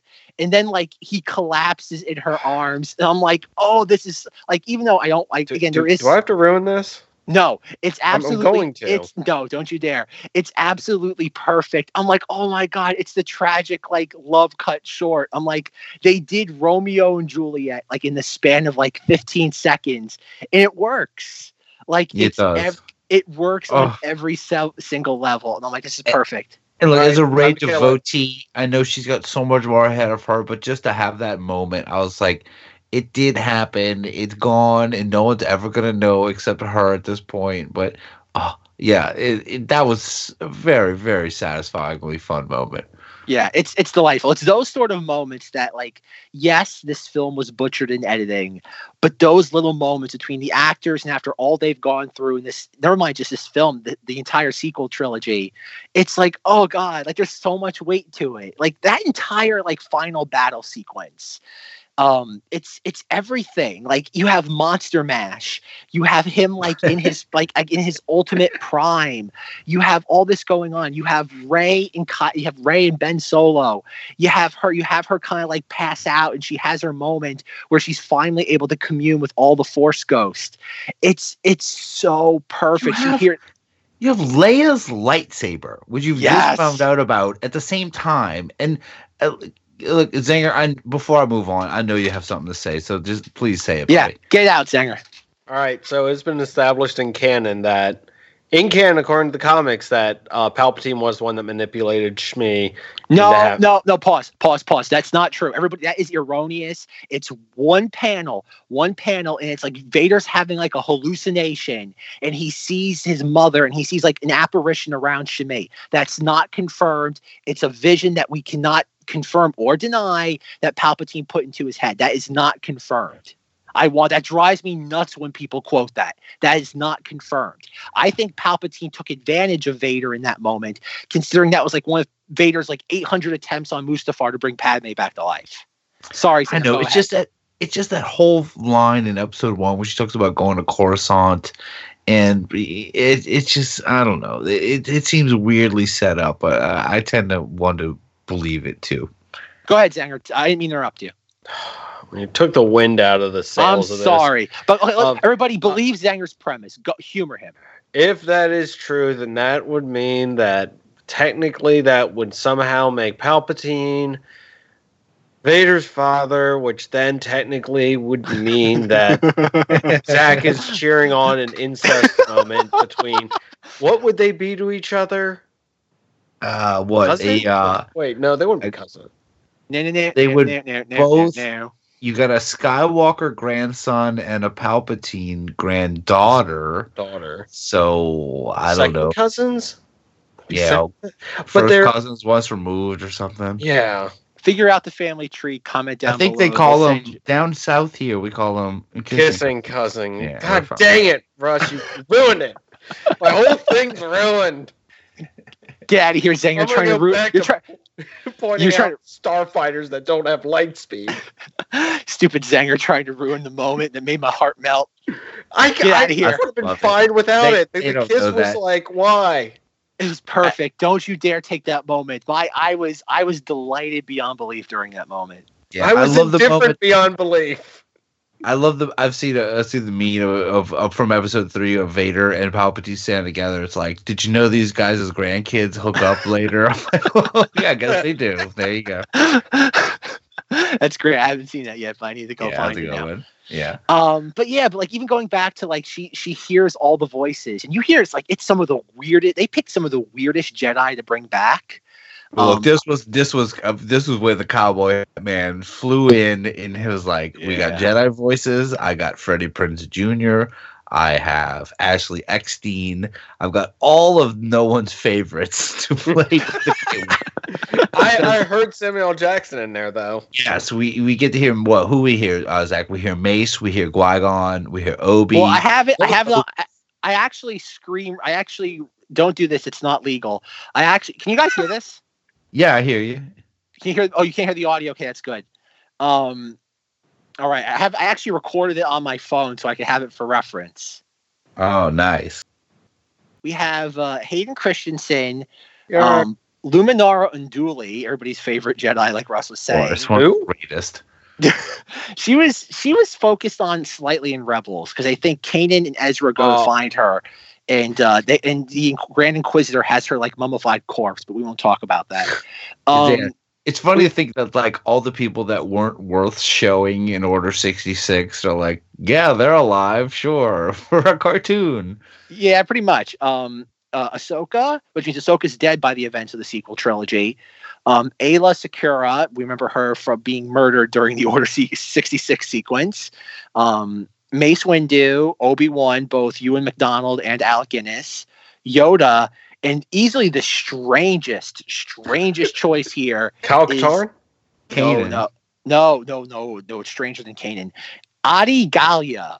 If Yeah. you remember her from the Phantom Menace, she was one. She she she survived all the way to. the Oh Clone wait, wait, wait. She's the one that's like the um white dreadlocks, right? I, Thank- I don't I don't even know. I, I remember the name. I remember the toy. I have the toy from the Phantom Menace, but um I don't remember. I again I don't think she says. I think she's in the Clone Wars, but she has no speaking lines in any of the films. Um, again, really strange choice considering all the Jedi you could have gone with. Um, Kanan, of course, is there, and Qui Gon Booze.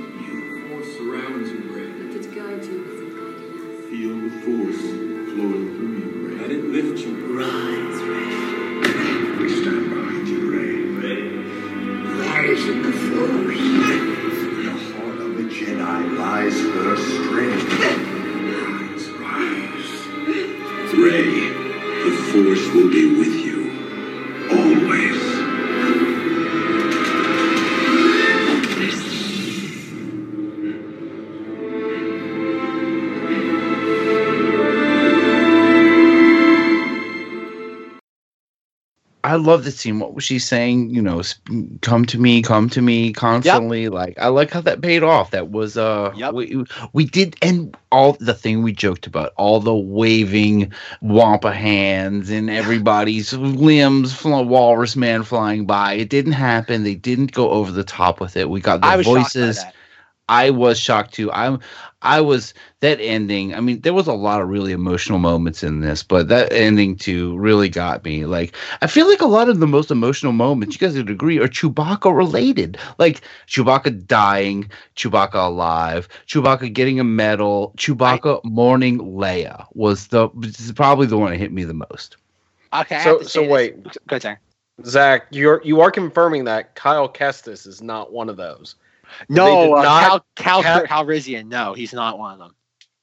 That, that I pronounced it right, didn't I? Yes, you did. But Okay, that- it's- good. It's, a I'm stu- so- it's a stupid name, so I don't like. Sorry, it. I I just was like I pronounced that right, and I think this is one of his making. Okay, anyways, so I was like they could have capitalized on an amazing moment for people who played the game to be like, ah, I know who that one is.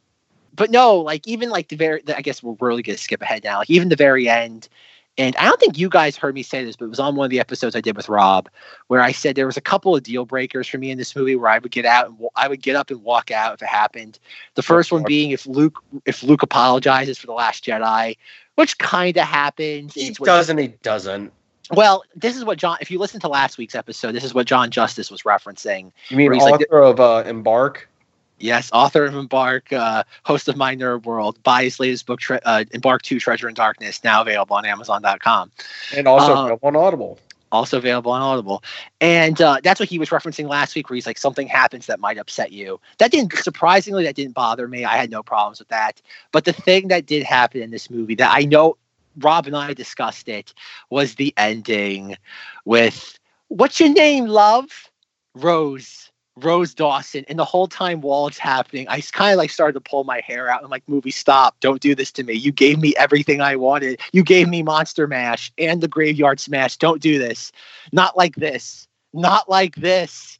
And it's like Rey, and she sees like Force Ghost, Luke and Leia. I'm like, don't say it. Don't. There's actually a really fun video online. I might have to insert the clip of it here. Um, it was an audience. Someone filmed the audience during that moment, and it's a bunch of Reylos, and the whole time they're like, "No, no." You actually can hear like a bunch of like 17 year old girls cursing in the audience. Um, it, it, it's absolutely hilarious. They're like, "No," they're like, "F no, don't do this," and um, it's it's hysterical.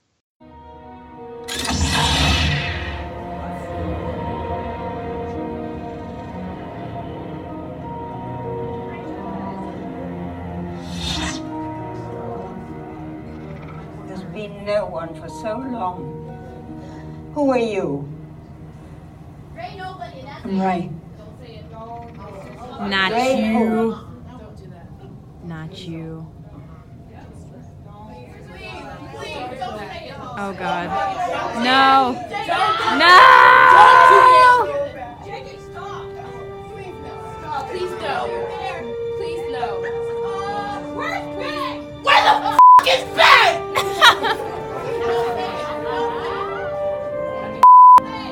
Rey Skywalker. Ah!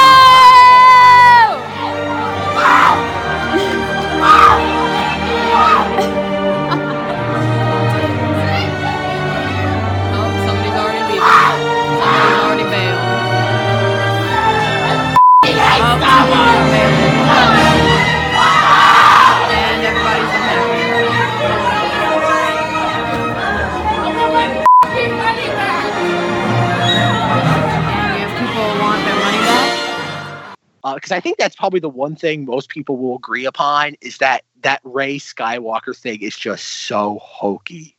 Like it is hokey beyond belief. Like I like in rec- like now that I think about it, I kind of like it, but like it, I like it what- as a as a character that has been lost Yes. through all this, and and what you're gonna find out you're actually a Palpatine, and you look, she called Leia her master. She called Luke was once her master. She gets it. She if you've gone through what she's gone through, and look, I I gotta say one of the the, the biggest smile moment for me this movie, besides emotional Chewbacca moments, when when Rey picked up that piece of metal and flew slid down the sand in the Skywalker place, it's like that cheered me up immediately. I was like, oh, we, we are right back to what made us love Rey in the first place, and I love that. I was like, she didn't. All of these stupid things that had happened to her over these three movies, she still is kind of the same person. And through that moment, that was that might be my favorite moment. This and the twin sons with BB-8 mirroring uh, episode seven, great, great stuff. So I'll forgive the taking the Skywalker name for that. Well, I know the weird thing though is that like I don't. I think I even said this back like when we recorded that like months ago. Like on paper, I have no problem with Rey taking the, the the name. I have no problem with that. It's all a matter of execution. But it's the fact that it plays out like verbatim, like Titanic. Like I will. I am going to do a a cut and play both of them back to back. Oh, see, I didn't even. Yeah, okay. Oh, what? Oh, okay, I get it now. Jack Dawson, Rose Dawson. that- That's what I mean. Like I. All right, yeah, I didn't. so I didn't even put that together, and I, I- I've seen that film. It's okay. like that's the only thing though is that like that's the sort of thing that drives me nuts. It's like I get it. If you're gonna steal, steal from the best.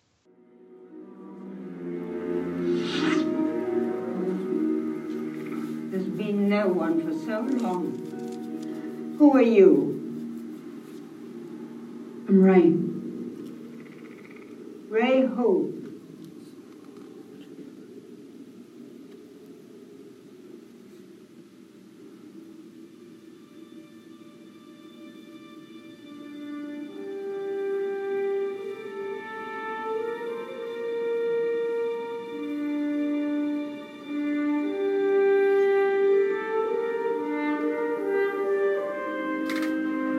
Rey Skywalker.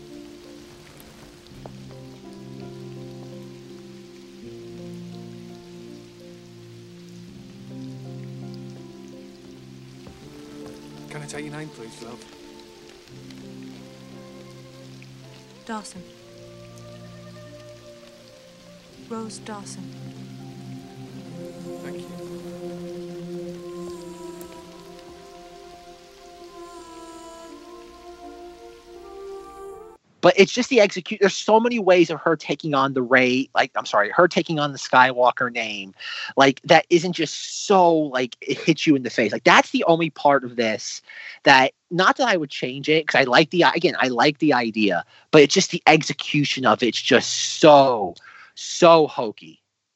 Can, can I I, will point say- out something real quick? Yeah, sure. So if she had been like, "I'm Rey, Rey Palpatine," and the woman's like, "Wait a second, isn't that that a hole that's been taking over the ga- that took over the galaxy like 40 years ago?" my Get son 'em! plays my son plays Fortnite. I heard that message. Okay, that is not cool. I'm glad they took those guys down. Yeah, yeah. Rey doing that. Yeah, uh, okay. It was a, a little a little hokey moment, but I, I do think that what what led up to that with Rey, wa- I think they did a good job of ending. I love uh, look when Obi Wan's looking. You know when I mean not Obi Wan when when the Larses are looking at those twin sons with Luke in their hand. That gets me every time. And I think Rey kind of walking away, and that we get two. I think there might be more, but I think we are left with two threads from this film that are going to lead to future projects. One is those lightsabers buried in the sand. Sure. Um, and the other being Finn never telling Rey what he wanted to tell her when they were sinking Yeah, in that what is it? Yeah, when he was like, uh, whatever. About that hole? Yeah, when he was falling down that hole. Um, I I tend to think, and I've read stuff. I'm sure Zach has returned to Reddit at this point. I think a lot of people think that it has to do with Finn maybe saying he's force sensitive. This this may be a John Boyega almost thing he wanted to add because he he does seem to know some things he shouldn't. And Zach has seen the movie a few more times than us, so you might be able to back that up. That that that Finn is kind of calling his shots a little more force sensitive than someone else would he be. senses when Rey dies. He and he also knows what ship is suddenly uh, controlling the rest of the fleet when the satellite thing is uh, averted when they realize they're attacking. that. Well, that's There's pretty obvious. like well, that. that's that part's pretty easy because it's the only first order star destroyer. It's And the there was a giant sign pointing to it that said, "This one's controlling it."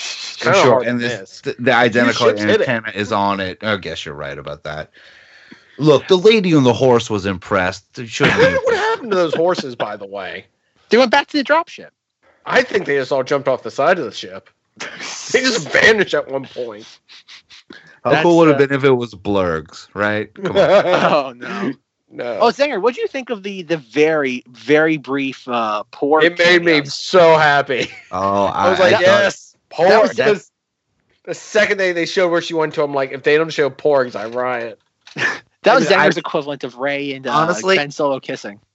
Things were happening so fast that I was like, I didn't realize re- realize where we were when it was happening, and I was like, oh, we're back at Ahch-To. Oh, Zanger's gonna love it. The porgs are back. There's porgs, there's an atmosphere, star destroyers. This is Zanger's movie. yeah, it was great. Yeah. Uh, okay, so the, the Luke Skywalker Force Ghost. Uh, one thing I just want to bring up that drove me nuts every single time I watch this is they deliberately don't show his right arm because I'm like, what's the right arm? Is it gonna be his real right arm? Is it gonna be the the robotic right arm? And None they of your none of your dang business, Zach. We're it doesn't show. It doesn't show it. It makes me. I, it frustrates me. I'm like, what's going on? Like, is it just a stump? Like, do you not get? Like, is there no like I don't know, a healthcare plan in the afterlife that helps repair your your chopped off limbs? Does that does that mean I there's a just force ghost like limb somewhere? That yeah yes that, that that he's sitting there and every now and then a force ghost limb will float by and will try to grab it to be able to put it back on. yeah, that's good, Russ. Yeah, in a perfect world, we were going to get some kind of special editions of these. Remember, everyone was like, "Well, how come when Luke disappears, his hand doesn't fall on the ground?" And, like That's they've left that exactly what I open to where, yeah, it's a total McClunky moment, man. We get a fall on right? Oh yeah, but so when we think of that whole thing of Luke coming back and the fact that even like a Force Ghost Obi Wan, Luke had to sit down because he got tired.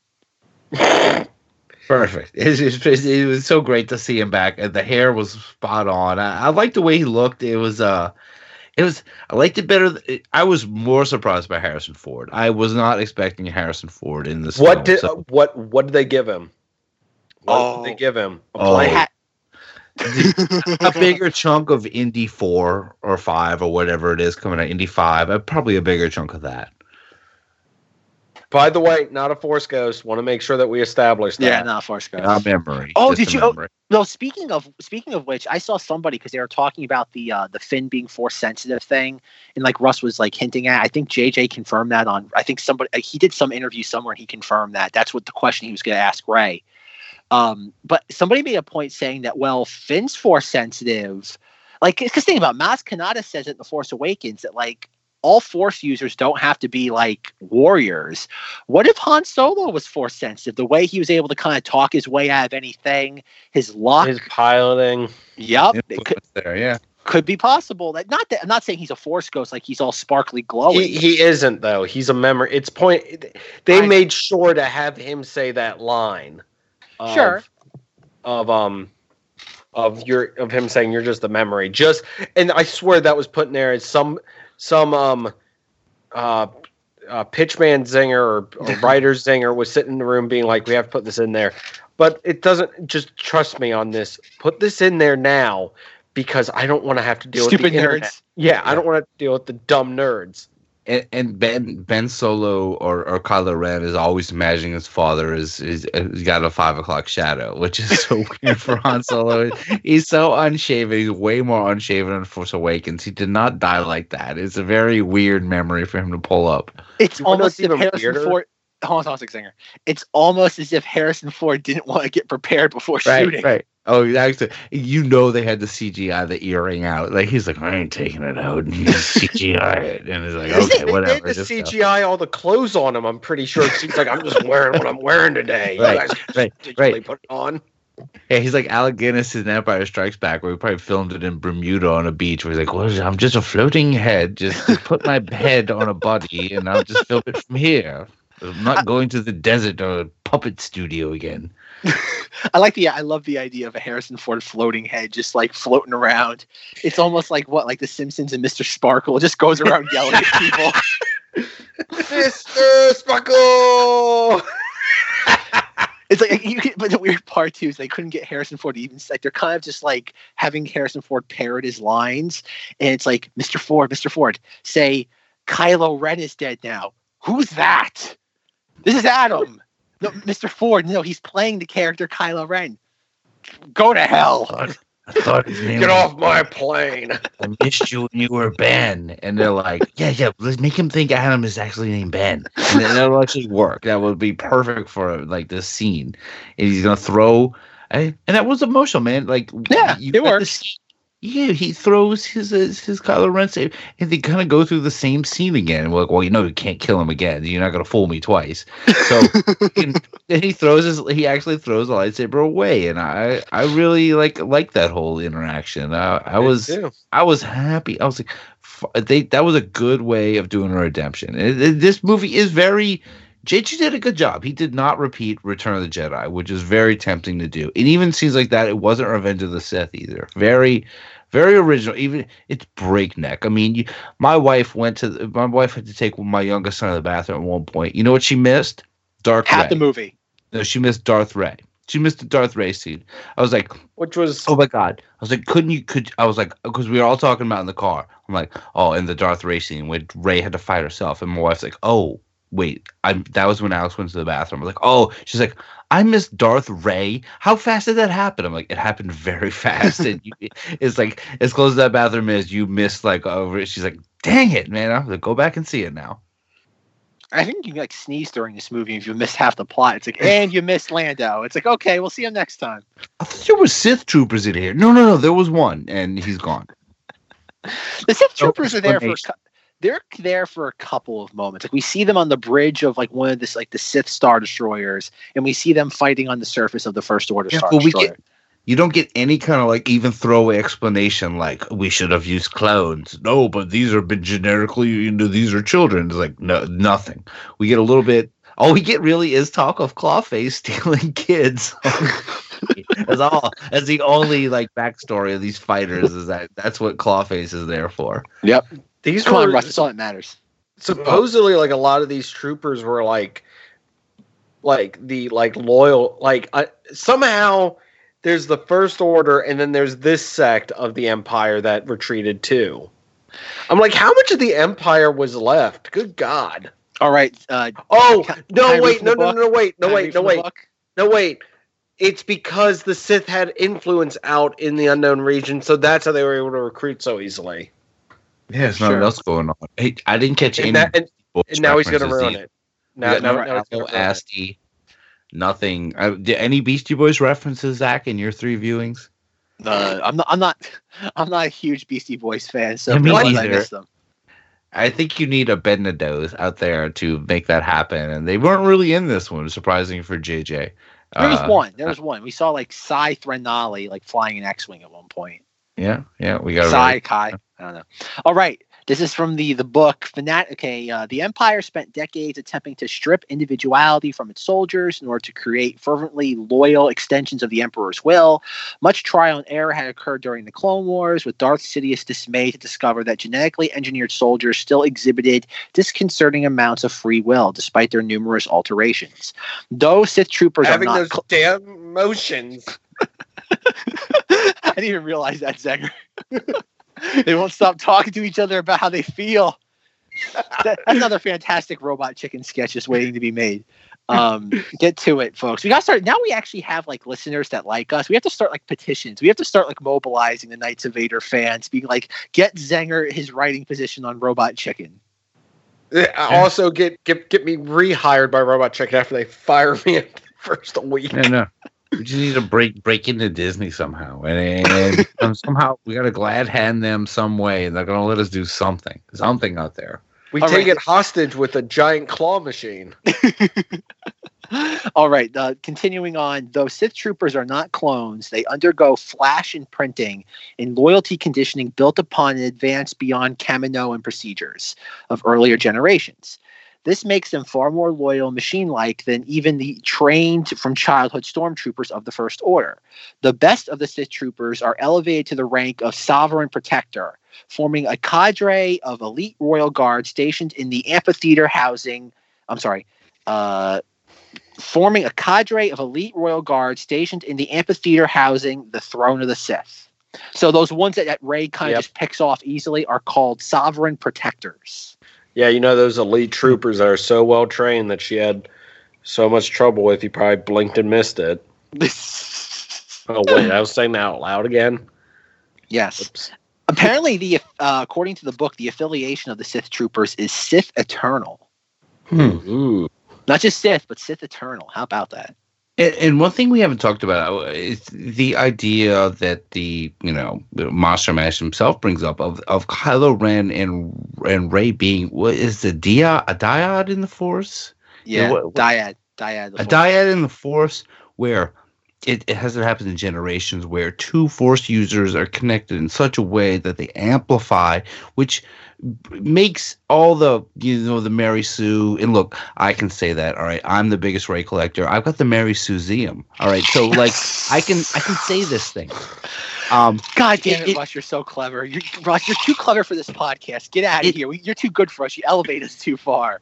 it, it makes it, it- you look back and you go you think about everything that happened with rey after her and kylo ren connected and you go how is she doing all this? How is she doing all this? And they explain it. They actually explain it.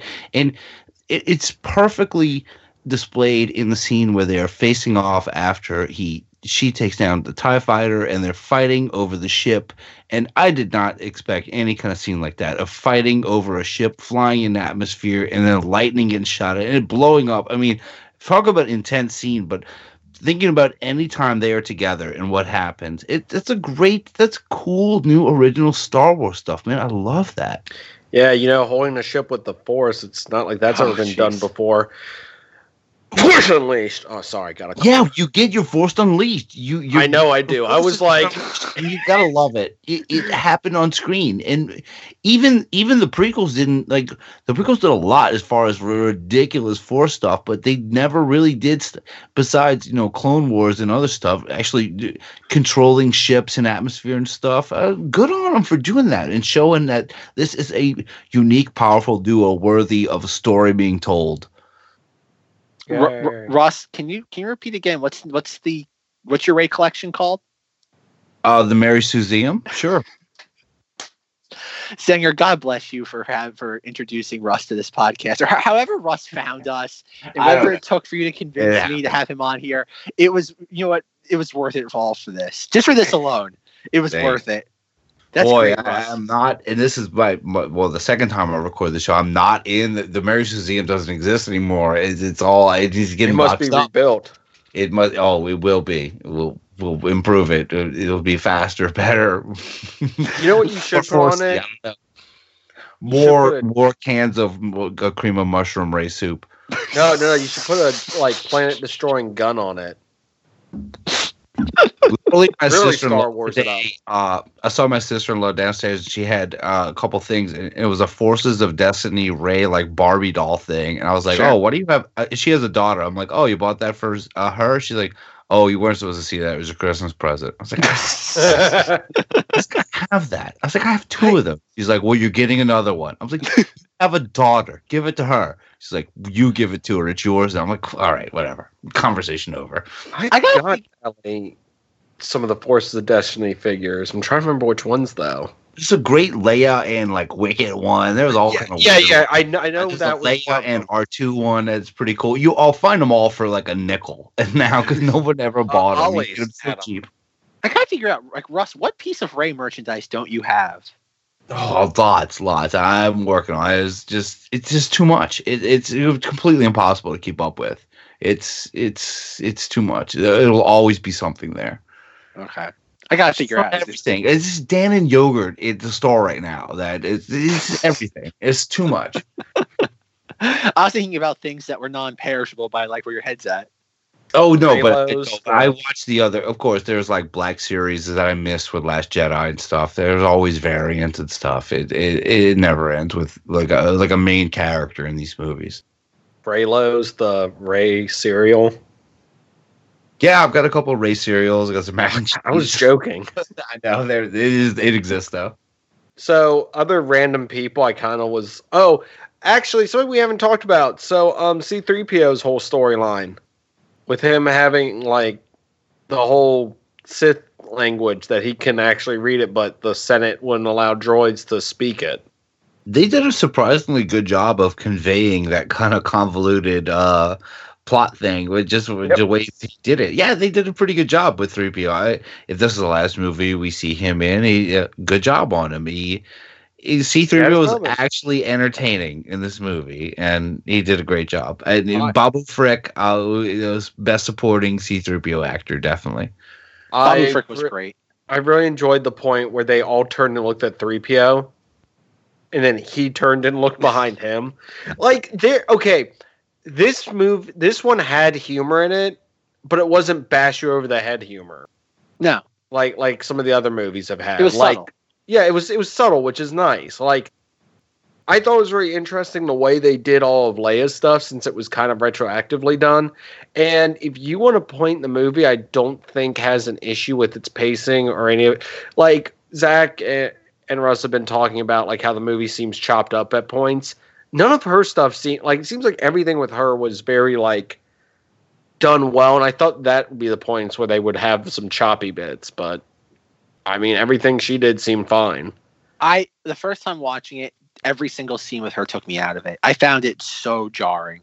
Like I, Uh, I- it was Maybe I mean maybe I need another viewing. I feel like they built it around it, but I I I did I, I did feel the loss that she was gone, and I could tell that this was a Force Awakens kind of stuff, and I I appreciate that they did it.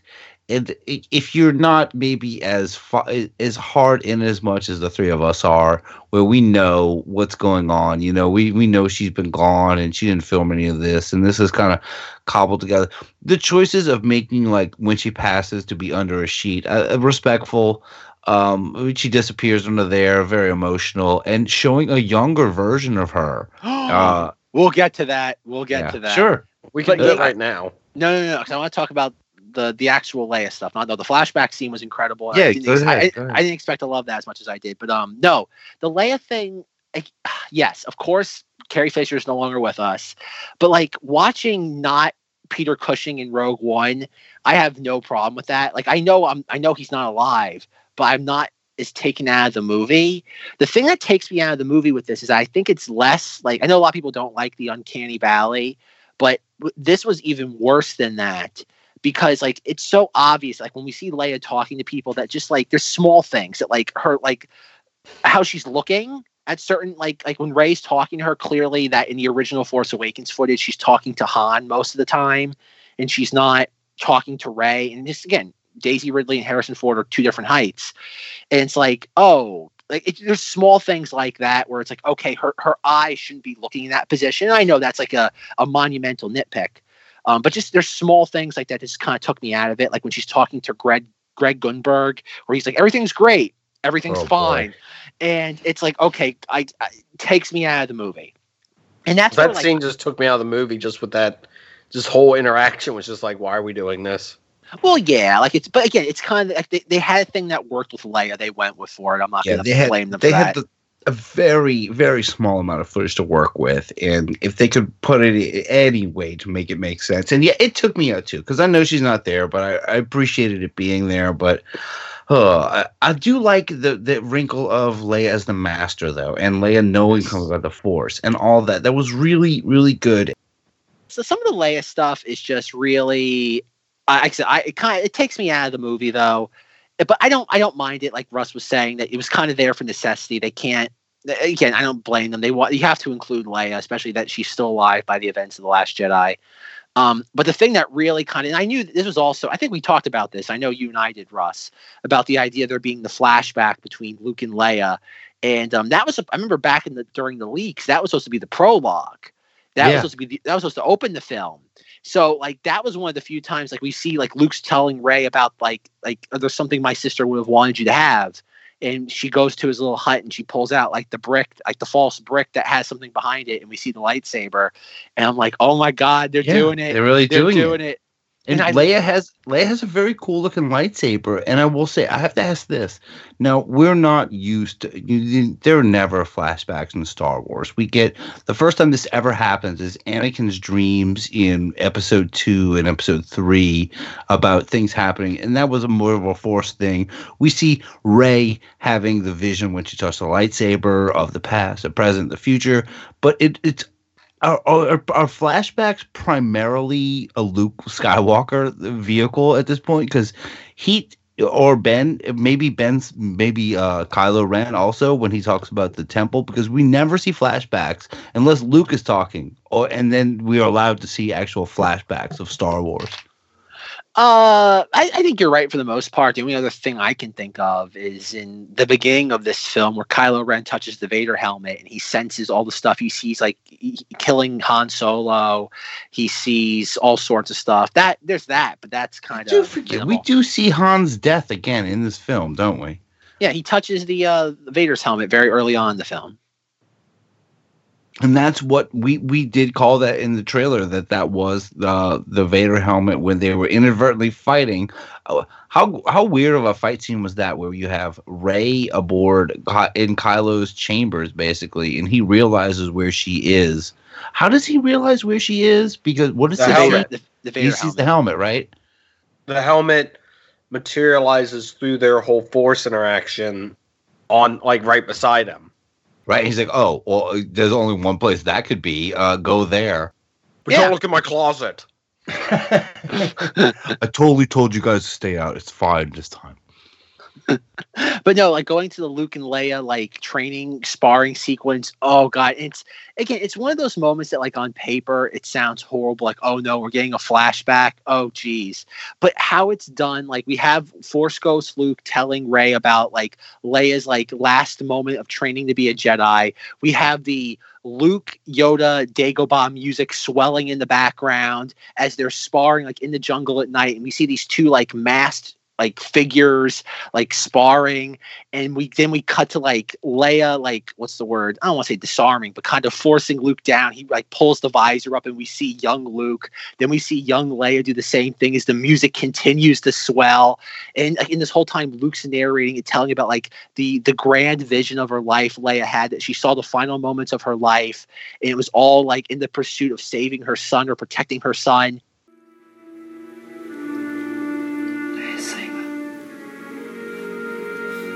It was the last night of her training.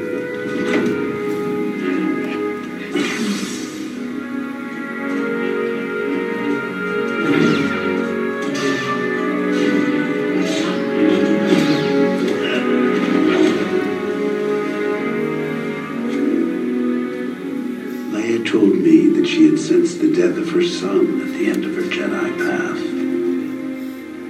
She surrendered her saber to me and said that one day it would be picked up again by someone who would finish your journey. A thousand generations live in you now. But this is your fight. You'll take both sabers to Exegol. it's kind of the the exact opposite of the Rey Lights. I'm sorry, Rey Skywalker moment. Like you have two ideas that both kind of on paper sound horrible. What one okay, I'm sorry.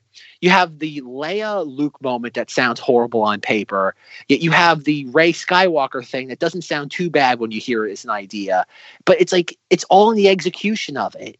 And I think that's kind of the I don't want to say brilliance of this film but i think that's one of those things this film really knows how to like knock out of the park it's the idea that it takes these ideas that kind of sound really low rent on paper and it's able to elevate it whether it be through the market um the music the the acting just all these different like components that it really is greater than the sum of its parts in certain moments of this film Yeah, this flashback worked so good for me. I mean, I I know we had even talked about it, and it was supposed to be early on, and I, I did all the flush out a lot of those leak that leak talk. But seeing it actually, I was like, all right, and they're doing it. Oh, they have blast shields over their faces, so okay, they're kind of playing it safe and just announcing that it's them. But when he pulled that that that visor up, and you saw, you know, uh, our cleft chinned hero.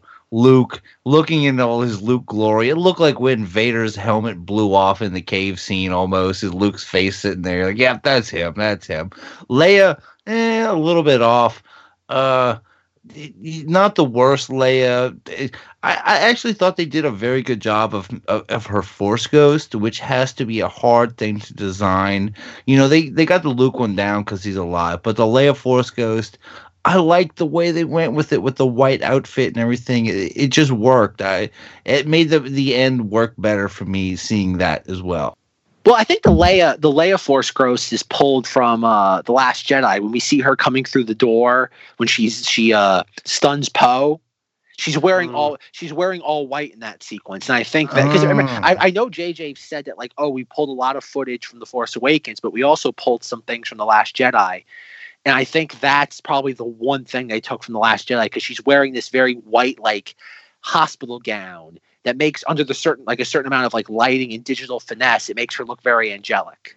Yeah, they made her look almost uh, re- very reminiscent of of Star Wars: The Motion Picture, but also you had to look at it and go, no, it's not the same. It's a little different. It, it looks a little more regal. It's it's very good. Uh, that ending, I, I don't know what they're leaving it open for. If they're leaving over for anything, if we're gonna be old men talking about some some young up and comer digging up lightsabers or something, I don't, I don't know where they're going with it, but. Uh, I was okay with everything as far as that went. Yeah, no, I, I absolutely love that. And even the whole thing that happened, I think, I God, it's been years now. This is before even The Last Jedi came out. There's a recording somewhere of us talking. And I say at one moment, like, oh no, there's going to be a moment in The Last Jedi where, like, Ru- like Luke finds his spirituality again and he's going to raise the X Wing out of, like, the waters on, Wow. like, on Ahch-To. And I'm like, it's gonna be so horrible. It's gonna and, and the music's gonna swell. And I'm like, it's gonna be so cheesy. Like I, I- forget when I said this. It was sometime I think maybe in the summer of 2017 or maybe like the fall. And I'm like, but like as I'm watching it, like I said, I'm like, this works. Like you have Yeah. Luke raising the thing. you Yoda's have that- music playing, the same music from Empire. It, it worked really, really well. And I like the idea. Then you, again, like Force Awakens, you get to see Rey. Rey in, in Force Awakens wearing that helmet, just sitting there eating her, her puff bread, her portion, one quarter portion. Oh, we never got any closure on that poor guy, but we get to see her wearing that helmet again, flying Red Five, and and they're calling Red Five out. That that that Luke's ship it, it, it basically leads them to where they need to go to follow her on it. I that was great. I, I love that his ship actually still worked, and they pulled a lot. Yeah, if you talk about the Rian Johnson punches they did, that was another one. Like, nope, his That- ship it still works fine. if if there is one moment that's the biggest like last jedi like apology moment that like i i, I th- I think that that would actually be it the whole him raising the thing the the X wing and everything. I think catching the lightsaber might be the I- bigger one too. Where No, that just it was good. That was good. Uh, I like my kids were a little confused too. And you had to like be paying attention. You had to uh, literally know that if we talking porgs, we're talking Ahch-To, because they're like, where was she and why was she burning that ship? And I was like, well, she took that ship She can't from make Kylo, and she went to Ahch-To with the the same intention as Luke is to leave everything behind in a very strange time, and to have Luke, you know, turn it around and be the Luke we kind of thought we would see. As somebody who I think I've spent a lot of time complaining about how, like, like, when it comes to def- not complaining, defending the Last Jedi, I had no problems with any of this. I, I thought it was phenomenal. Him grabbing the lightsaber, because I think I swear to God, the people who don't like the Last Jedi have not finished the film. Because by the end of the film, that's Luke's entire arc is him rebuking everything that he's done prior to that. He his appearance on Crait is all about him acknowledging what he he's been doing the wrong thing this entire time. And I Yeah, it don't was get it was more it was more a more powerful gesture what he did at the end than anything he could have done in his own physical form. You know, yeah, because because he that does off was an amazing feat. Because he does exactly like like he makes the comment earlier in the movie. Oh, what do you want the legendary Luke Skywalker to go face off with the entire First Order? You know, and battle them single handedly. And what does he do? Faces Yeah. off with the entire First Order and battles them off single handedly.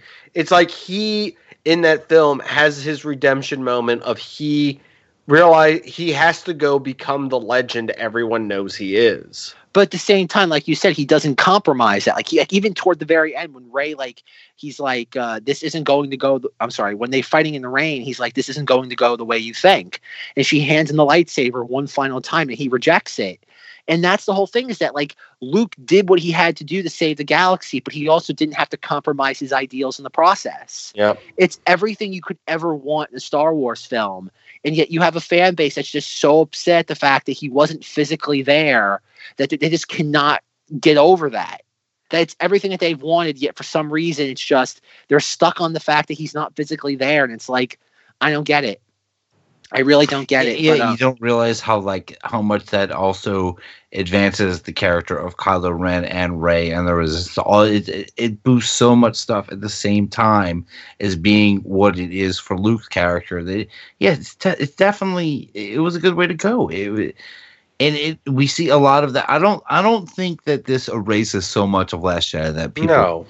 It does. I, I not at all. I think we still have the same essential Luke character. He's a, he's a little and man the and again I mentioned it because we've joked about it so many times. The restraint in the Force Ghost was amazing. Like I couldn't believe that. I was like, it's just Luke and Leia. That's a good way to end this. Just just like that. That's enough. You don't need to go crazy. The the restraint as far as those things went was great. Uh, the- the- honestly, I can't wait to see it again just because I want to see those last two minutes. I Rey going to that Skywalker, and you called it, and you you knew more spoilers than me because we talked. This episode is going to come out later. I think we talk about Mandalorian, and I say I I somehow talk about the old creepy haunted Lars homestead and the ghost there. And- yeah, I, and- I, I yeah, knew that you was did. You, I, I thought about you immediately when it hap- I was like, oh, Zach knew. Zach knew because I saw this Thursday night too. This is the first American available screening. I was like, oh, Zach did know. I was like, oh, we're going to the creepy haunted Lars homestead. I was like, we're doing it. I did call it. I didn't know it. Zach did. Thank you. But yeah, when she gets, you know, makes a little sled for a pointless little slide down, it, that that was enough for me to go. This is the same Rey. She wasn't you know, we know a huge Luke arc. The Rey arc, honestly, she kept a lot more of her own individuality getting to her end place in in all this. And I love that. I love it. I actually interpret that a different way. I, like when she takes her little sled down, I think it's yes, it's supposed to be reminiscent of her, t- her like her sliding down the uh, the dune on Jakku. But like, think about it, when she's doing that on Jakku, she's all alone. She's doing this in order to survive. And it's really like she- think about it. Right after she does that, it's either right before or right after she does that. She's like has to like she's like what tapping her little water canteen out, getting the last few drops because she's pretty much out of water. And yet you look at this and look at how far she's come. Like she she's now again she's she's no longer the scavenger from Jakku. She's Rey, Rey the Jedi, who has saved the galaxy once and for all from the tyranny of Emperor Palpatine. I think it's go to show that yes, she's still Rey, but look at how far she's come. Yeah, it's great. It and and thinking about that, they are still referencing her as the scavenger in this film. It's still like that moniker is still part of her thing in this, and that surprised me. Honestly, after the events of Last Jedi, you realize that those are, are all happening in like a 48 hour span or whatever, a, a two week span, eh, which is very strange, also jarring for us as fans. We're used to like, well, this happens, and then three years later, this happens, and then three years later, Well, this, this- happens. This whole movie takes place in like 16 hours. Yep. Okay, that's okay. This is one thing too. I'm glad you brought that up, Zanger. Is that like one of my You're biggest complaints about your um the one of my biggest complaints about the Force Awakens is, is that it's too like briskly paced, and yet I love this. Yet it makes sense as to why this film is so briskly paced. Beyond the fact that they kind of put this film in a tree shredder, it's the idea that the film begins with the notion of we only have 18 hours. So it makes sense that this film would be so like hyper paced because time is of the essence. And that's why I think the fast paced editing works and it's so less jarring than The Force Awakens. Because The Force Awakens, there's no reason for the, the pace of that film to be so breakneck. If anything, The Force Awakens should be a little bit more plotty because it needs to set up so many things. This film is the wrap up. So there should be a little bit more of like, okay, time is of the essence. We gotta we gotta get get in and get out before everything like all hell breaks loose. And that's just another one of those small things where whether it was intentional or it was that hatchet job editing it, I think it works to the film's benefit. Either way, it is so so much more breakneck than the conclusions of the other. Think about 3PO and R2 walking around the desert and getting to Jabba's palace. Man, that stuff takes forever. Like that all like that is so established and takes so long. And then you think about Revenge of the Sith, where you get a very exciting beginning, and then you get Senate and Padme, and it's like it has a slow down big time. This movie does not have time for any of that. It is like, no, we have we have two movies of plot to just get through. We we're gonna show you Zach, you've seen this. I, again, I'll say you've seen this more than us. What's the deal with all the when he gets to Exegol and he sees all those like half, all those all those like half grown Snokes? What's going on with I so so the Emperor grew Snoke and you see a bunch of weird half Snokes? That's I'm, I'm so glad you brought that up, Russ, because like I was telling Zanger during our break, This book has a lot of stuff. his book has a lot of stuff indeed. All right, this is what the book has to say about Lord Emperor Snoke. In oh. time, Imperial era leaders like Grand Admiral Rae Sloane, shout out to the Aftermath trilogy, General Brendol Hux, Hux's Shout father, out to Hux. Yep, good old Hux. And the Legion Brendel General. Pryde. and the Allegiant General Pryde would make way for the rise of Supreme Leader Snoke, heir apparent to the contingency crafted by Emperor Palpatine before his disma- demise. Snoke gave no about to say indication at maybe Snoke gave no indication as to his origins, but possessed the knowledge and force ability that made him undisputed heir. Strangely, he made no designs on the old title of Emperor and his force abilities were not explicitly of the Sith heritage that Palpatine embodied as Darth Sidious. Snoke seemed content to focus on spiritual matters, ceding control of the military to generals and the shaping of the First Order's public image to propaganda masterminds. Some, like Pryde, came to peer behind the veil and realized that Snoke himself was subservient to an unseen force. Oh, so so there you go. Like you said earlier, uh, that uh, that Pryde is just old school, pure imperial. Yep. Uh, I hey, uh, more restraint for not uh, having some baby Yoda keeping uh, keeping Emperor alive, which I still put out as a theory. I don't know how. it- honestly, my my oldest son was just like, "Yeah, the movie's fine. How is the Emperor alive?" I'm like, "What do you mean?" It's like, "Well." He fell in a hole, and then the Death Star blew up. And then, how was he alive? And my wife is defending it, going, "He's got dark side powers. It's magic." You know, he's like, "No, but he fell in a hole and it blew up, and then everything will." I don't get it. I'm like, "She's like, don't worry about it. He's back. Just, just go with the story." But he couldn't get over it. powers some might consider unnatural. Exactly. He got to say it in the film. And I love that that's like the that that's the explanation. By the way, that's all it is. Is just like the, yep, that's the explanation we're gonna give, and we're sticking to it. Yeah, I love any background of any kind of weird back to tank or anything. Like when they showed, barely showed Anakin's body floating around in Rogue One. Those are the things where you're just like, oh, oh, give me the still of that. I got to see a bunch of Snoke heads floating around in a weird brine. It's it's it's, Oh, it was delightful. It's so it's so great. Uh, Yeah, Snoke brine. available at all Disney parks this summer. Oh wait, wasn't the wasn't the um the planet that the one Disney park's based on supposed to be in this? I was shocked that there was no Batuu in this. What I- I- was that? I Where was, was it? actually Show it to me, Zach. no. I Look said at I'm your shocked book. it was. Oh, I'm wasn't shocked there. that it wasn't. No, it had to have been. Why else would they have built a giant park if it wasn't I- going to be based on Oh. that? You, kn- you know what? I was surprised where it didn't show up. I was surprised it didn't show up. But like, okay, one thing I do want to Is the out that little- resistance base? Is a resistance like base planet? Like, why didn't you make that jungle thing like Batuu? Yeah, well, that too. But on top of it, I'm surprised that during the final, ba- like the final sequence where we see like Endor, Bespin, Jakku, I was surprised there wasn't a Yeah, shot of, Ga- of, Batuu. of Batuu being there, like being liberated from like first order occupation. Like I was genuinely shocked that we didn't get more planets. Like I consider look. that like what We saw Ewoks. That was great, but Bespin did seem way. I was like, why are you? Why is, why is there a star destroyer breaking over? Okay, Because I- now I- we can show Lando going back there to take it over. he already did take it over in the aftermath trilogy. Yeah, why are they showing it then? I don't know. Like I don't know why we it was considering that very. It was a very like. i- Of course, we know what it is, and it, it just went through our old. But you know, when we saw, I I, I marked out for the Ewoks. I I, I pumped my fist for that. Okay, Why not? They they were respectful. They were put in there. They just looked at each other, and it was enough for. So Ewoks got more t- more screen time than Wedge, like everyone did. well, the Maybe that is, was so- his choice.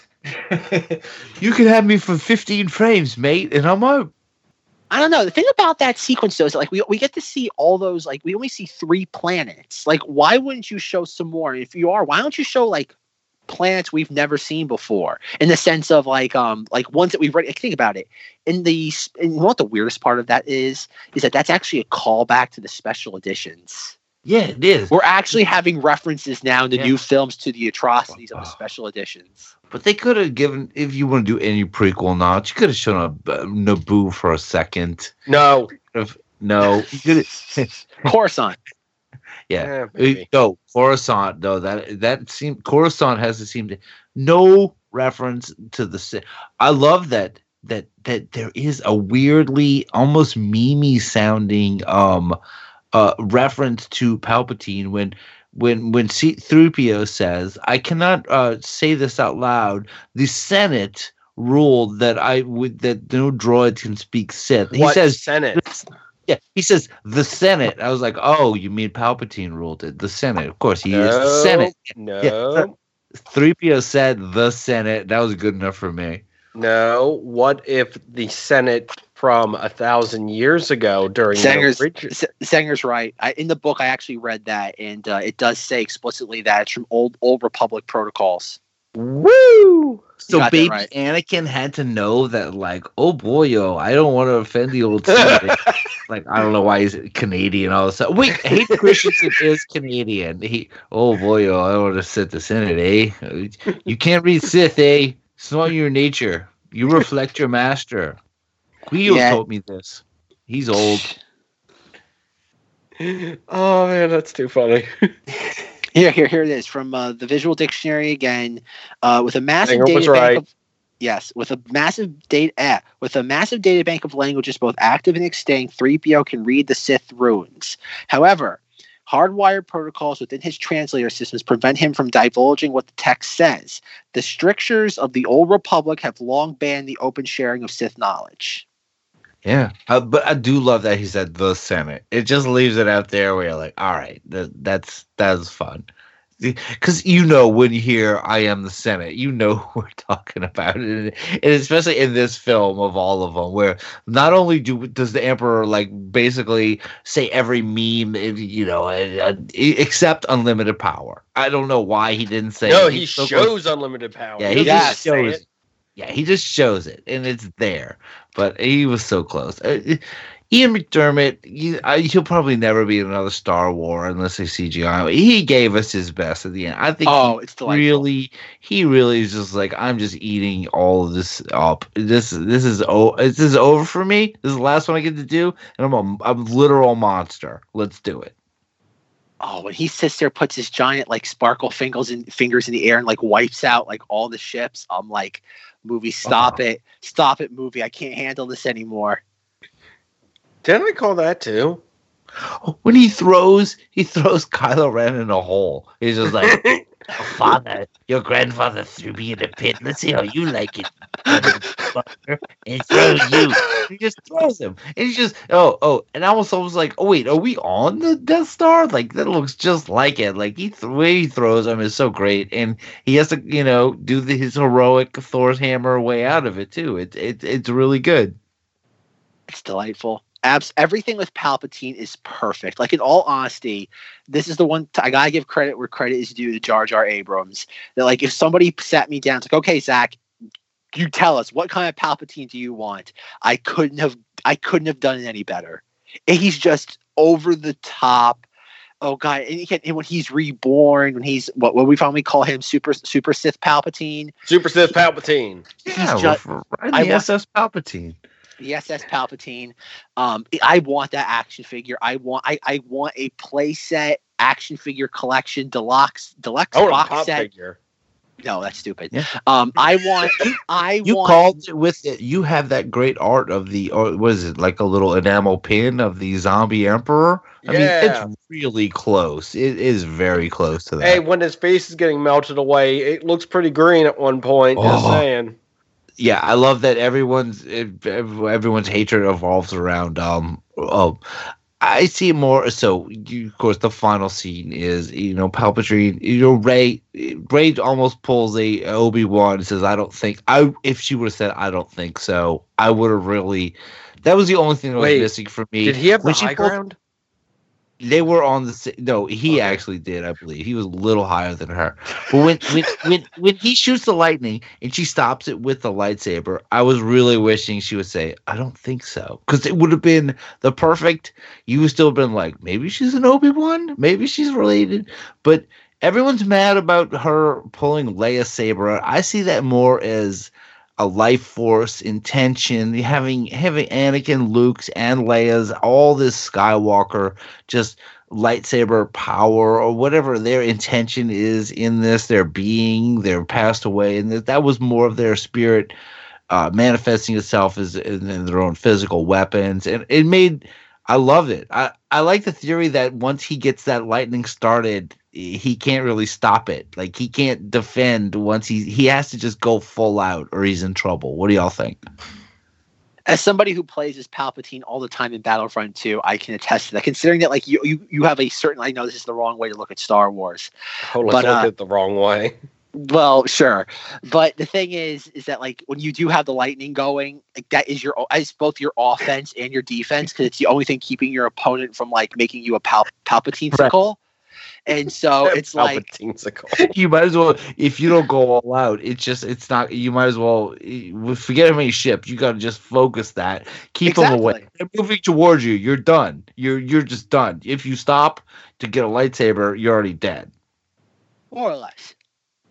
But yeah, no, I, I think I think that's really cool the way you phrased that, though, Ross. Before, like it was like, okay, you have Anakin and Luke's like sa- lightsaber because it was both theirs at one point, and you have the Leia saber, and you and she's using all of that to deflect with her own power. She's using that to deflect it all back at Palpatine until it vaporizes him, and he becomes like, oh god, Terminator Two esque like skeleton of Linda Hamilton when she's getting vaporized by the uh, the uh, atomic bomb. Oh, I love it. It's great. Oh. Like, it's it's it's so fantastic. It's it's just it's, his layers are getting peeled back, and you think about it. Her her her dyad um has it, it still exists. It's very close to her, and it's also changed to completely light. She's not uh, this dyad of dark side and light side. Um, the, the person she's connected with is light side, which it's got to just amplify her powers like towards defeating an evil thing like immensely. Like he's still there, you know. Where it's very it's very confusing because so much stuff going on. Where is Kylo? Where is Ben during all that uh, uh final battle?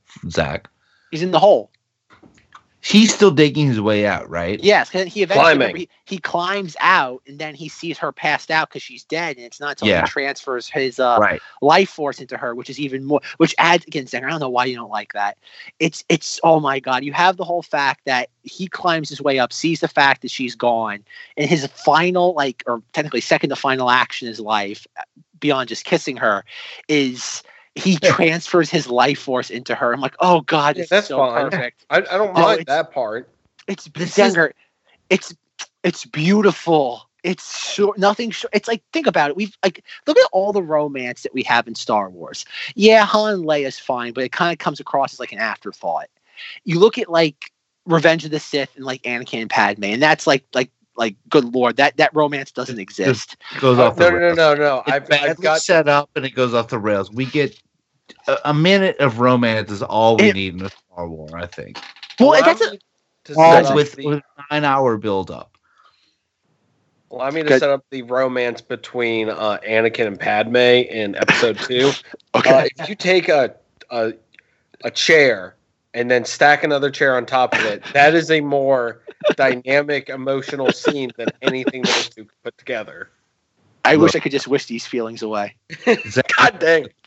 Zanger, I would just ask you to leave, but um, your presence is soothing. oh my god! But it's true though. Like, like yes, there's always been romance in Star Wars. This is another thing that JJ really Yeah. or who or should be. Well, yeah, I know. I, we, I was Like getting the there. song. Um, I'll show myself out. Thank you. No, all right, presence I would- is soothing. no wait, hot, hot, hot press. We got okay. We got to do a, do over for that. Zanger, make your make your dumb joke again. you know, like the song. Ba da ba ba da ba. Thanks. We'll be right back. All right, folks, we had that planned out for the last three hours now. We finally had to do it. We had to wait for Zanger had to have one teed up for us. um, but no, but like that's the point though, is that like, yes, the Han and Leia romance is there in like Jedi and plus an Empire, and it works for the most part Empire. Jedi, it's a little like forced. But then you have Zanger's made loud and clear that it's a bad romance in, in Attack of the Clones Uh. and Sith. And in this, again, the romance, the, the truly like on the surface romance part is like Russ said, like what, 15 seconds tops, and Yeah. yet it's it's more effective than anything else in the entire series. He feels like a totally different person as Ben Solo, and I love it. Like I don't see a lot of Adam Driver stuff that isn't Star Wars stuff, and now I get it even more. Like I, I loved him as as Kylo Ren, and seeing this whole journey. I mean, it, he he's the most hateable character in the first one.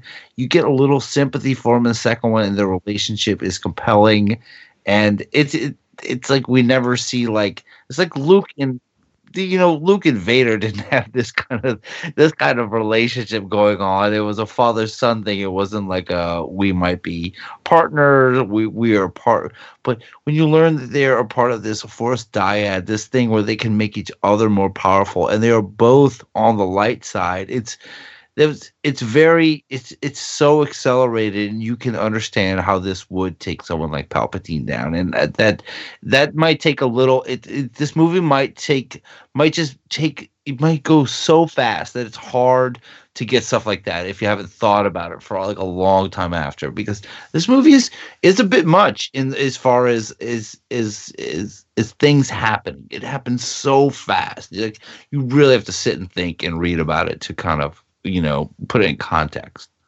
But even prior to that, like we have the moment of like when she impales him on the on the uh, wreckage of the Death Star, and then she heals him, and she kind of turns around. She's like, "I did want to take your hand." Ben Solo's hand, and then she walks away, and it's like, oh, like that's perfect. Again, it's it's an, uh, an instance of so like oh, you can do so much with so little. See, I find that part a little irritating too. Why? Forgot about that a little bit, and uh, it, and we are so inundated with Mandalorian right now. Imagine that we were prepped for this Rey healing ability by Baby Yoda doing it first. So, what does Rey heal first? She heals the uh, the basilisk, right? I, I believe that snake is called the basilisk. Am I am I correct about that? It it has a, it has a name in the book. I just don't remember it. I've seen it. It's it's called something. I'll I'll look it up. It was a server on um, Star Wars Galaxies emulator, the Basilisk. It's the Basilisk. I believe it. It's the basilisk. That's all. That Oh, matters. oh, I got it. Yeah, yeah. She heals the poor basilisk, and that it's like I said it. I said it to you guys privately. I was like, I, will, I won't say this on the show. I don't want to steal another show's content. But there was another show uh, that did. They talked about Mandalorian, and um, they were talking about. We've all seen it by now with um uh, with Baby Yoda healing uh greef karga and that be and, and they they mentioned that boy if we had first seen that power from rey people would go insane but the fact that baby yoda is the first one to use healing powers on on camera that actually it's okay and that that that it being with rey now is is fine very Excuse- strange right Excuse me, Russ. Uh, Greef Karga. I think you said his name wrong. Grief what is it uh Carl, Space Space Carl Weathers. Space Carl Weathers. I'm sorry. Come Space on, Carl Russ. Weathers. Boy, in a great scene that we haven't talked about yet in the uh boy, the penultimate episode of The Mandalorian. we'll Doing cover- great. We'll cover. We'll cover it episode seven, eventually. We'll cover Oh, it in January. It's the only it's the only connection to this film. The fact that they had to show an actual force healing on film for the first time before the day before this movie comes out and say, no, no, no, that's established. Baby Yoda even does that. Rey, Rey's got it. Rey's got Ev- it. Everyone can accept it now. Yeah, if Baby Yoda did it, it's completely fine. Baby Yoda choked somebody. That's fine too. All right. One thing I do this want I want to bring up real quick. Um, I think everybody knows my other fascination with Colin Madman Trevorrow's episode nine, and it should be pointed out that he does him and his writing partner Derek Connolly both get um, writing credits for this. Really, in this film, really. Yes, along with the JJ and, and uh, Chris Terrio. But I have to ask, or I have to bring it up just in case it does happen like 15 years from now, when I'm like in my mid 40s, I can point to this and be like, aha, I got it right. When Kylo, considering that the Colin Madman Trevorrow idea was Every to have time you Rey, say that, yes, and I remember, just, I just imagine someone with a camera in front of them going, ah! that's Zanger, that's exactly how Jurassic World was made. That's that's verbatim. That's behind the scenes Well, look, footage shows. look, when when Zach's in his forties, let's be honest, we're all gonna have this just plugged in our brains, and we just Yes. hit the Zach channel. We're all gonna be there. We'll all be there. Trust me. We'll all be there indeed. But no, considering that his original I concur, uh, Jon Favreau Mandalorian. Um no, was that his idea for episode nine was that Rey would get would have gotten pregnant from the hand touching in the Last Oh, Jedi. ugh. Y- Yes, which to this day is my favorite. glove? Which yes, just like the Futurama episode. Um, no glove, no love. Um, See now this now those Mexican Rey flavored tampons make sense now, and it's very disturbing that that product was ever released. I don't want it. Why? I- That's not. I, I, I, I, I want in the Marriage Museum. I like the idea he uses the the word. I like he uses the word flavored. I, I think that's a very. I've never heard those two, those two item that item and that. Yeah, uh, So- that was one of the most. imme- That was one of the most immediately regrettable things I've ever said. on a podcast. Okay. hey, Actually, actually I, I got a test I want to do real quick. Deodorant. What does deodorant come in? Different containers? No, different. uh, flavors, of course, right? It, it the correct word is sense, but you know, good good job on proving my point. Oh God, we're delirious. We're delirious. Oh no. Oh, Knights of Vader. Hashtag cancel Knights of Vader. Um, no, but my point being is that when Kylo, I'm sorry, when Ben Solo is bringing Rey back to life, he's putting his palm on her like belly area. Who's to say 10, 15 years God, from it. now, when they make episode 10, much like Shmi Skywalker and Anakin, that maybe Rey ha- Rey continues on the lineage of Skywalker by being impregnated with Ky- consider- considering that he's transferring his life essence into her, which is another way to describe conception. Right, where, Who's to where say that Daisy Ridley. So Daisy Ridley is not a main character, but she is a almost a uh, a Luke level cameo in it. Yeah, years from now, maybe. I- hey, if these resonate, I could see it happening. Well, think about it. Daisy Ridley is my age. So, like 15 years from now, she'd be like 40 something. So, who's to say that she wouldn't be the continuation of this? Like, again, like I would imagine when we do eventually get episode 10, it's not like they're going to ignore Oscar Isaac, John Boyega, and Daisy Ridley. So, I could very well see the her being the continuation of the Skywalker saga being Ben Solo sacrifice to her, and in the process of saving her life, it also creates a new life, which would then be a Skywalker. And considering that the the the formation of the Skywalker so- the Skywalker family is through a uh, virgin birth. Just saying, the groundwork yeah. is laid, and I yeah. wanted on record that in like 20 a 35 when this happens. You heard it here first, folks. Yeah, you heard it here first. And the you Sith heard- are going to rise from uh, nothing, and we'll get a new Sith Lord. There'll be a new. They'll figure it out at some point. It'll be some old art we saw for something. It'll be like, oh yeah, it looks like that Vader guy. That's like to have Vader have Dengar or something. You know? so what it's we not- need. Go, go ahead. No, no, I'm done. I'm done slapping that. Have Vader have Dengar. Like, imagine, imagine Simon Pegg's voice through the Vader, the Vader mask. It's like, hey, hello, boy. How you do? It's I can't even do it. Um, but yes, can anybody here do a Simon Pegg voice through a Vader like mask Oh, synthesizer? yeah, it's, it's right on my like top list of things I can't do. I was imagining at that point, Zanger's just going to transition to me. Cordial. Porsche. All right, that's all I got. That's all you got.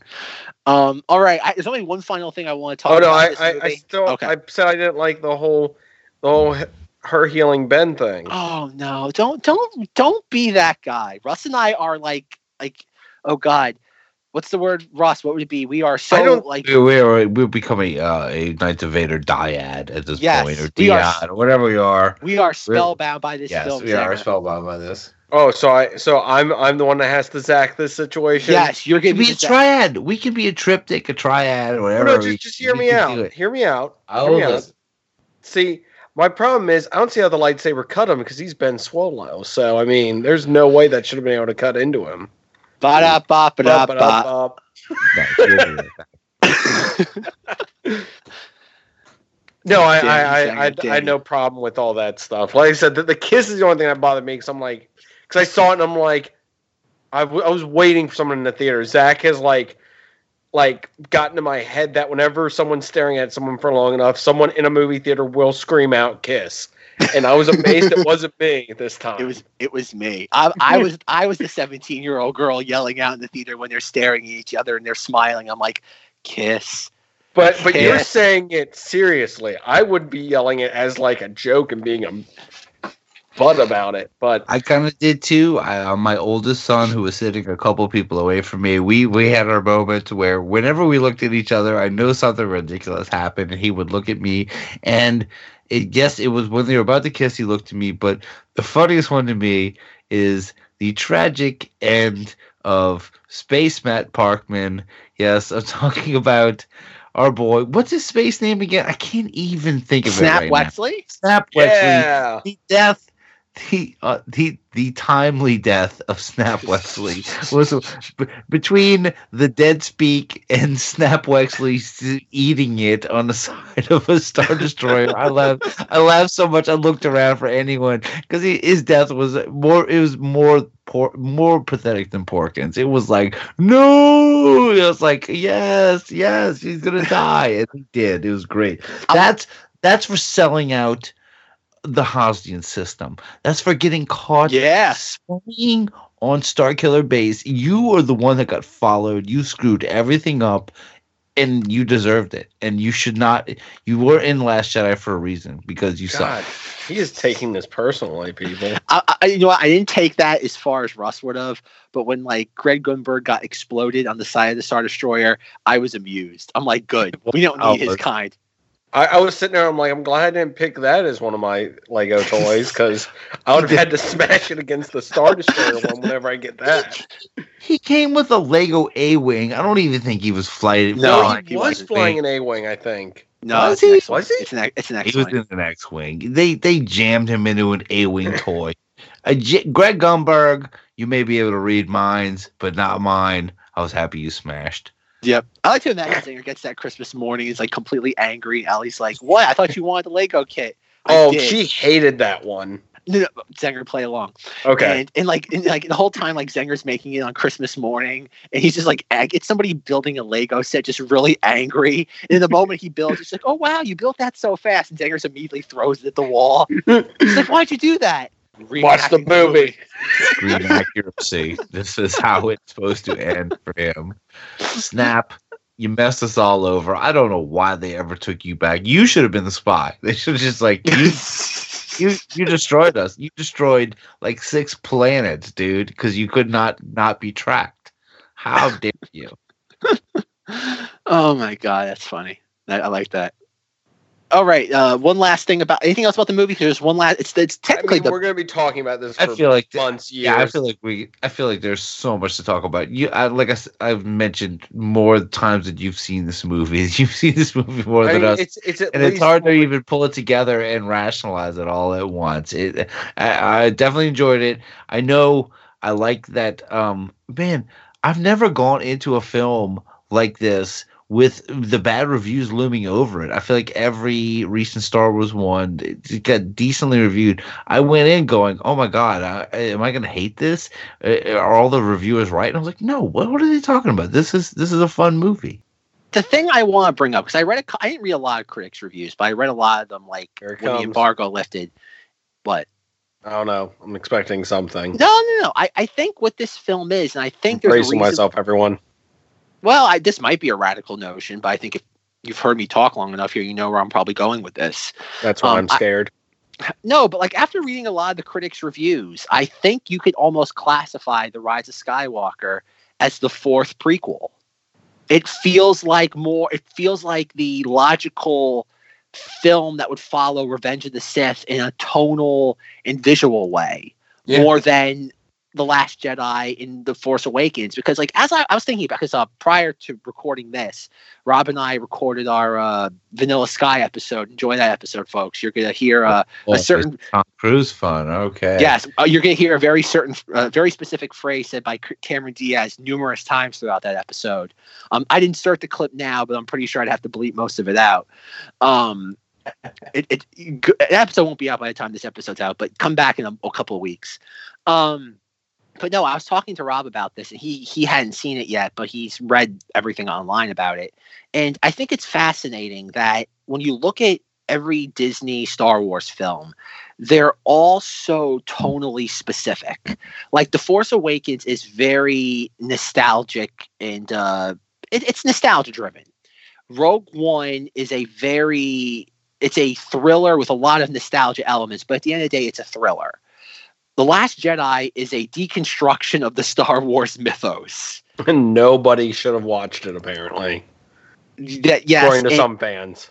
Yes, and and Han Solo, the movie, is essentially like Marvel. It's it's the Marvel. It's a Marvelization of Star Wars. It's their attempt at making Star Wars into like a Big Mac, and the Rise of Skywalker is kind of it's the prequels. It's it's kind of like everything that made the prequels unique. It's this zany, goofy thrill ride of a movie that really doesn't care what anybody has to say about it. It's it's its only intention is wrapping everything up, come hell or high water.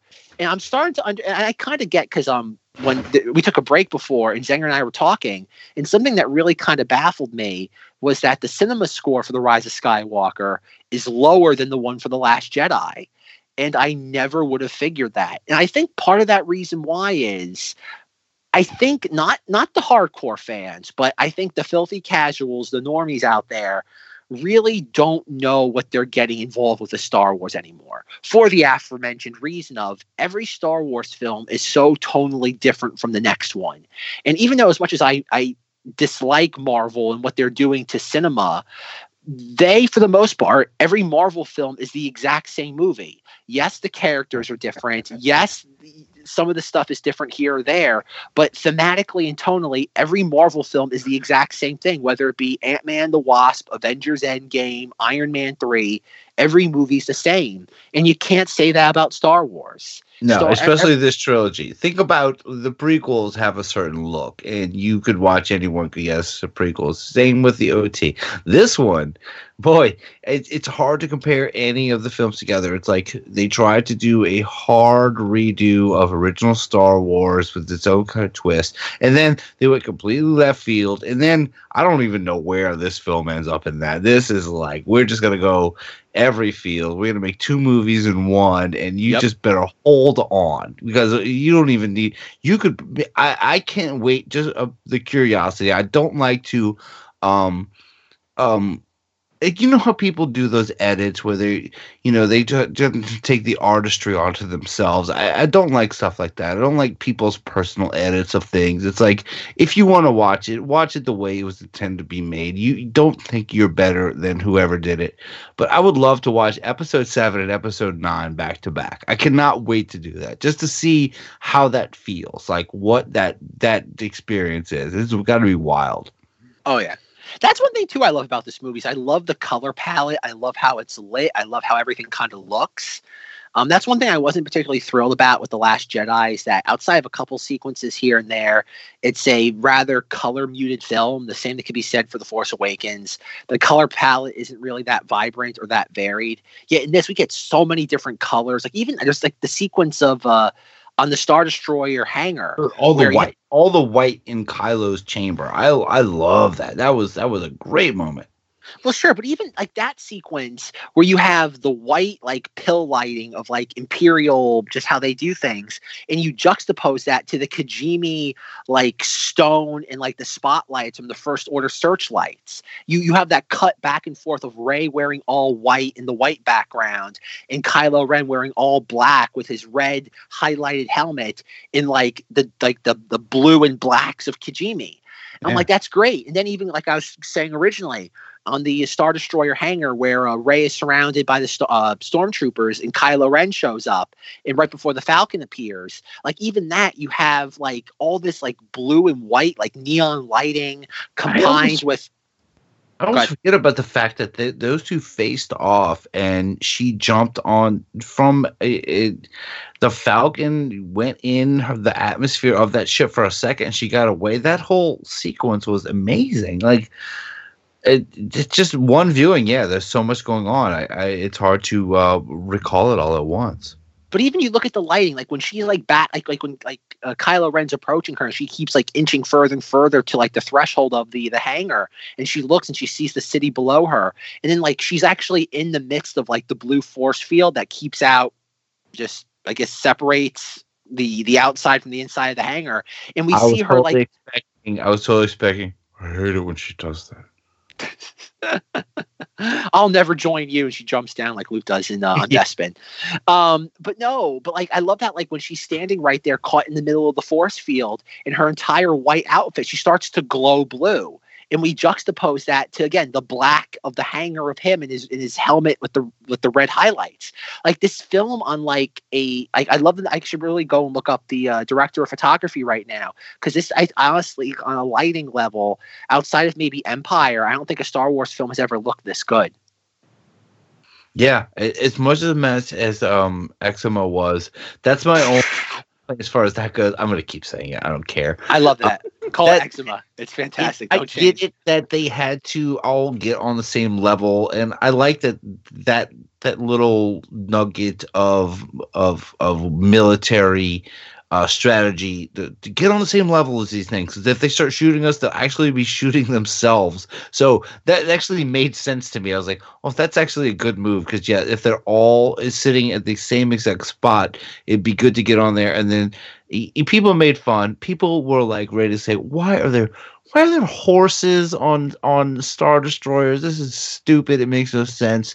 But they immediately shot that down and were like, jam their speeders. They'll never get in. like they're not on speeders. They're on like space horses. Like, oh, okay, never mind.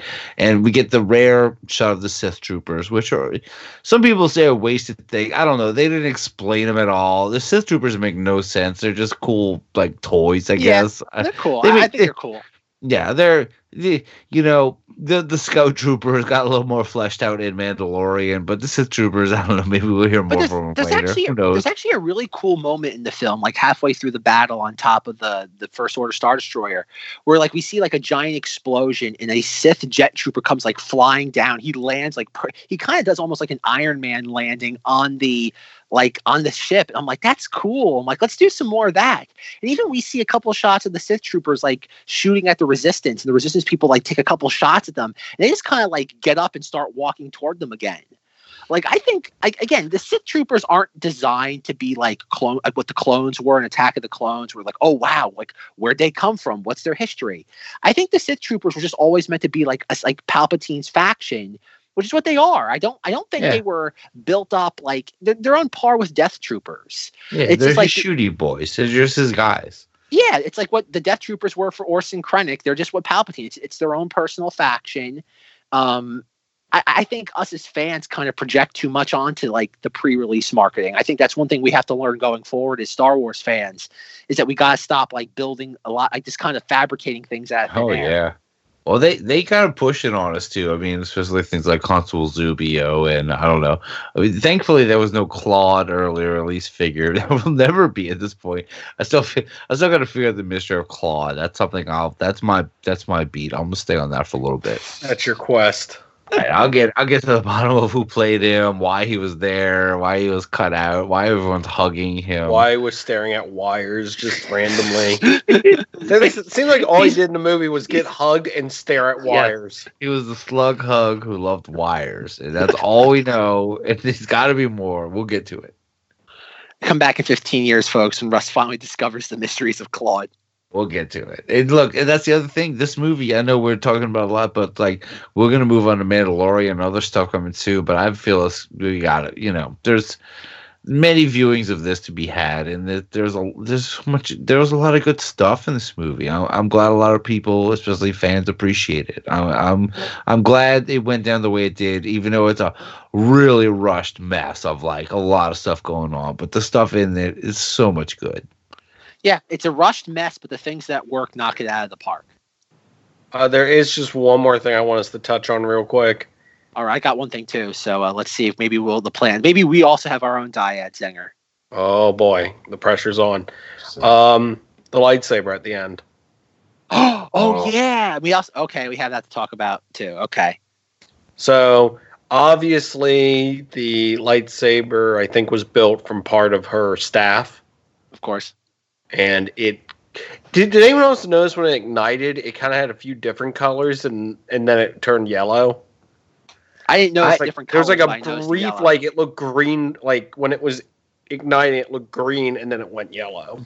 See, I didn't notice that. I was more in anticipation that it would be her staff and there would be a second blade on it. But it, it, it still could be open to that. And it's not something I push for. But seeing that it was definitely, if you think back, uh, you guys have to remember remember those teaser posters for episode seven, where it was everyone looking through something, and Rey was looking through the, the the same hilt that is on her lightsaber now, but it was a stat her staff at the time, and it was great to see that connection. That yeah, her staff did eventually become her lightsaber. We don't need to see more. That was it. Well, that's. It's really uh, one thing that happened. I think it was Friday morning. Someone took pictures at Star Wars Galaxy's Edge because they have they have God, they have everybody's lightsaber hilt. They have Ahsoka's. They have everybody's, and they they just released two new hilts on Friday. One of them being the reforged Skywalker saber with the like leather strap in the middle, and the other one being like Ben Solo's lightsaber from the Last Jedi. And it's like they released these on Friday, the day the film was released.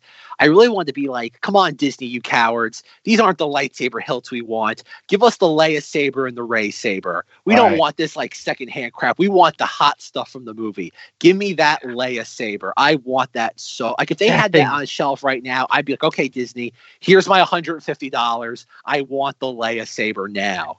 I mean, you know it's coming. It's not going to be a Scream Saber, but it a Scream Saber. It's going to be out there. It's the Leia Sabers are coming. The Leia Saber looked like a really weird version of like an Obi Wan saber almost, where it had all that pipe, that weird edging on it, where it just went up. But it, but it was a lot of it. It, it was very very cool. I I love it. I can't wait to see some some Leia cosplayers, like Leia Jedi cosplayers. Oh, Can I admit something? Sure. I didn't realize that was a different lights. I thought it was Luke's old one.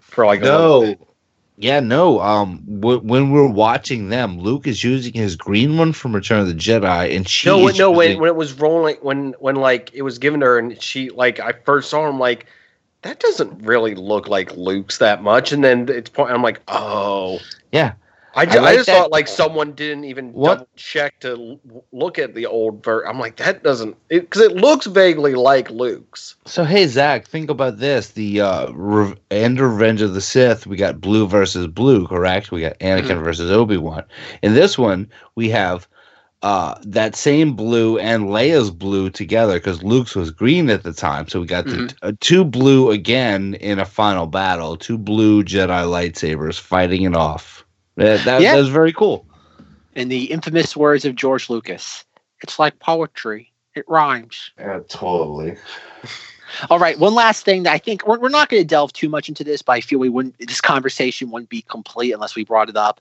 What do we think of the idea of Rey being Palpatine's granddaughter, and the fact that it makes no sense and it's not set up at all in any of the previous films or in any of the other media? I feel like- different. I yeah, I feel like it was. I feel like the whole Jakku observatory and all that stuff, and the fact that Rey stabbed like Palpatine in Force Awakens was. I mean, people have been predicting Rey Palpatine since then, so I don't think it was as uh, patched together as people say to make it work. I think that that was actually there from the beginning because I believed it from the beginning that that the way that I'm glad it's not a clone that they actually showed Rey's parents and But it what was do- what is very whole- almost almost Mandalorian esque, correct? With we get to see parents hiding a kid in you know uh, I know these things are happening uh, simultaneously being produced, but uh, very much so. Rey's parents are supposed to be who is that? Palpatine's son or daughter? That's- It's- that's- Son. That's the He thing that bothered son. me, though, is that like like we never see like, we've never ever seen Palpatine associate with anybody. Never mind, like we can only assume as a woman. And then he has a son that we've never heard about before, and that son found a wife, and they had a daughter. Like that's just that's so many layer of contrivances. It it's is. it's it's like just make the fact that like I don't know Rey was some weird like eh, like when Palpatine like I don't know you could explain Palpatine because that's another thing too they don't even explain how Palpatine survived. It's the idea like okay when Palpatine No, they did. survived- With the there's a natural. Sure, uh, but but what I mean though is they could have made some explanation that like in my in my I kind of like they did with Darth Maul in the uh, Clone Wars, where it's like in my turmoil to survive, part of my soul was fractured, and it went into the the the I don't know, and, and you were born from this, and like that's something you could do because I think just giving Palpatine like making Rey's existence so like what's the word realistic in li- in a lineage sense I think it's kind of it, it demystifies her in a way. Um, I don't know because I know a lot of people wanted Rey to be a nobody that she wasn't tied to any of this, Yep. which which we I knew, did. which was was something that I don't think was they were ever going to do. Rey had to be again. This is it's Star Wars. It's an incestuous universe, and I guess it should be pointed out too that in the visual dictionary they hint very strongly that J- Jannah is uh, Lando's daughter. It's it's hinted at strong, much more than it is in the film. By Really? showing a family Okay. tree. more or less, That's yeah. Great. Um, but no, like I, I again, Rey was always going to be part of the family, and I get like, you can't make her a Kenobi because that's that that that would take away from Obi Wan. Like uh, Yeah. we can imagine see Sheev doing um I don't know whatever he's got to do to to do that. I don't know. All right, can we Uh, ask? The, what- can we ask the million dollar question? Was Palpatine Yes, he- doing? well, okay. Was he doing this? Yes, he was- Do the old nasty. What's that? Do the old nasty. okay, he, she had to do it. Okay, so I have to ask: Was he doing the Monster Mash nasty before he was Monster Mash, or after he was Monster Mash? I'm gonna say both. I can imagine a senator from Naboo in Coruscant.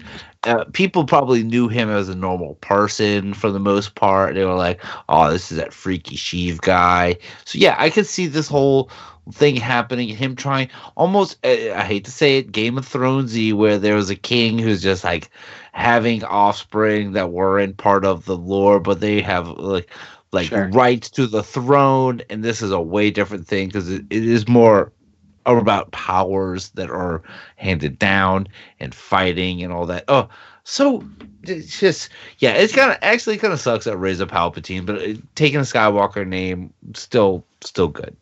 Okay, So- so, this is, go ahead, Uh, no, no. Here's my question to that: If she wasn't a Palpatine, does that really change anything? No, not really. Just Yeah, could still be somebody tempted by the by the dark side of the Force and and everything. I think this was her test. I think she went through the testing. I mean, she had to deal with all this stuff with Kylo and redemption and facing the ultimate monster zombie Milky Eye mash of all time. like she got to see the worst. I think if Luke saw that thing, he might not have thrown his saber away. He might be like, I might, I might hang on to this thing. This is not. This is not what I expected. But then that makes more sense since Luke said I've seen power like this before and it didn't scare me then, and it does Yeah. now. Yeah, fair. Up, up, up. but that's the, that's more the dyad than it is the Palpatine element, I would assume. Yeah, I, I'm just like like I said, it's it's one of those things to where if she's a Palpatine or if she's not, it doesn't dramatically change her character that much. It's an I agree. interesting thing, but I feel like they're seeding for something more here. Sure, sure. There's So, a lot going on. Like um, I don't know, Palpatine dating show. we, we get Palpatine on Disney Plus. And it's, and it's like it's like imagine Sex in the City, but it's just Palpatine. so so we get the robot Palp chicken and the version of galaxies, Palpatine like- again. Yeah. It'd be great. All right, so I have a, I- okay. One final question: If Rey is okay, the Rise of Skywalker takes place 31 years after Return of the Jedi. Ding ding ding. Okay, and considering that Rey is 20 years old by the time of the Rise of Skywalker, We're also going with human ages for for this, so Yeah. good. Sure, fine.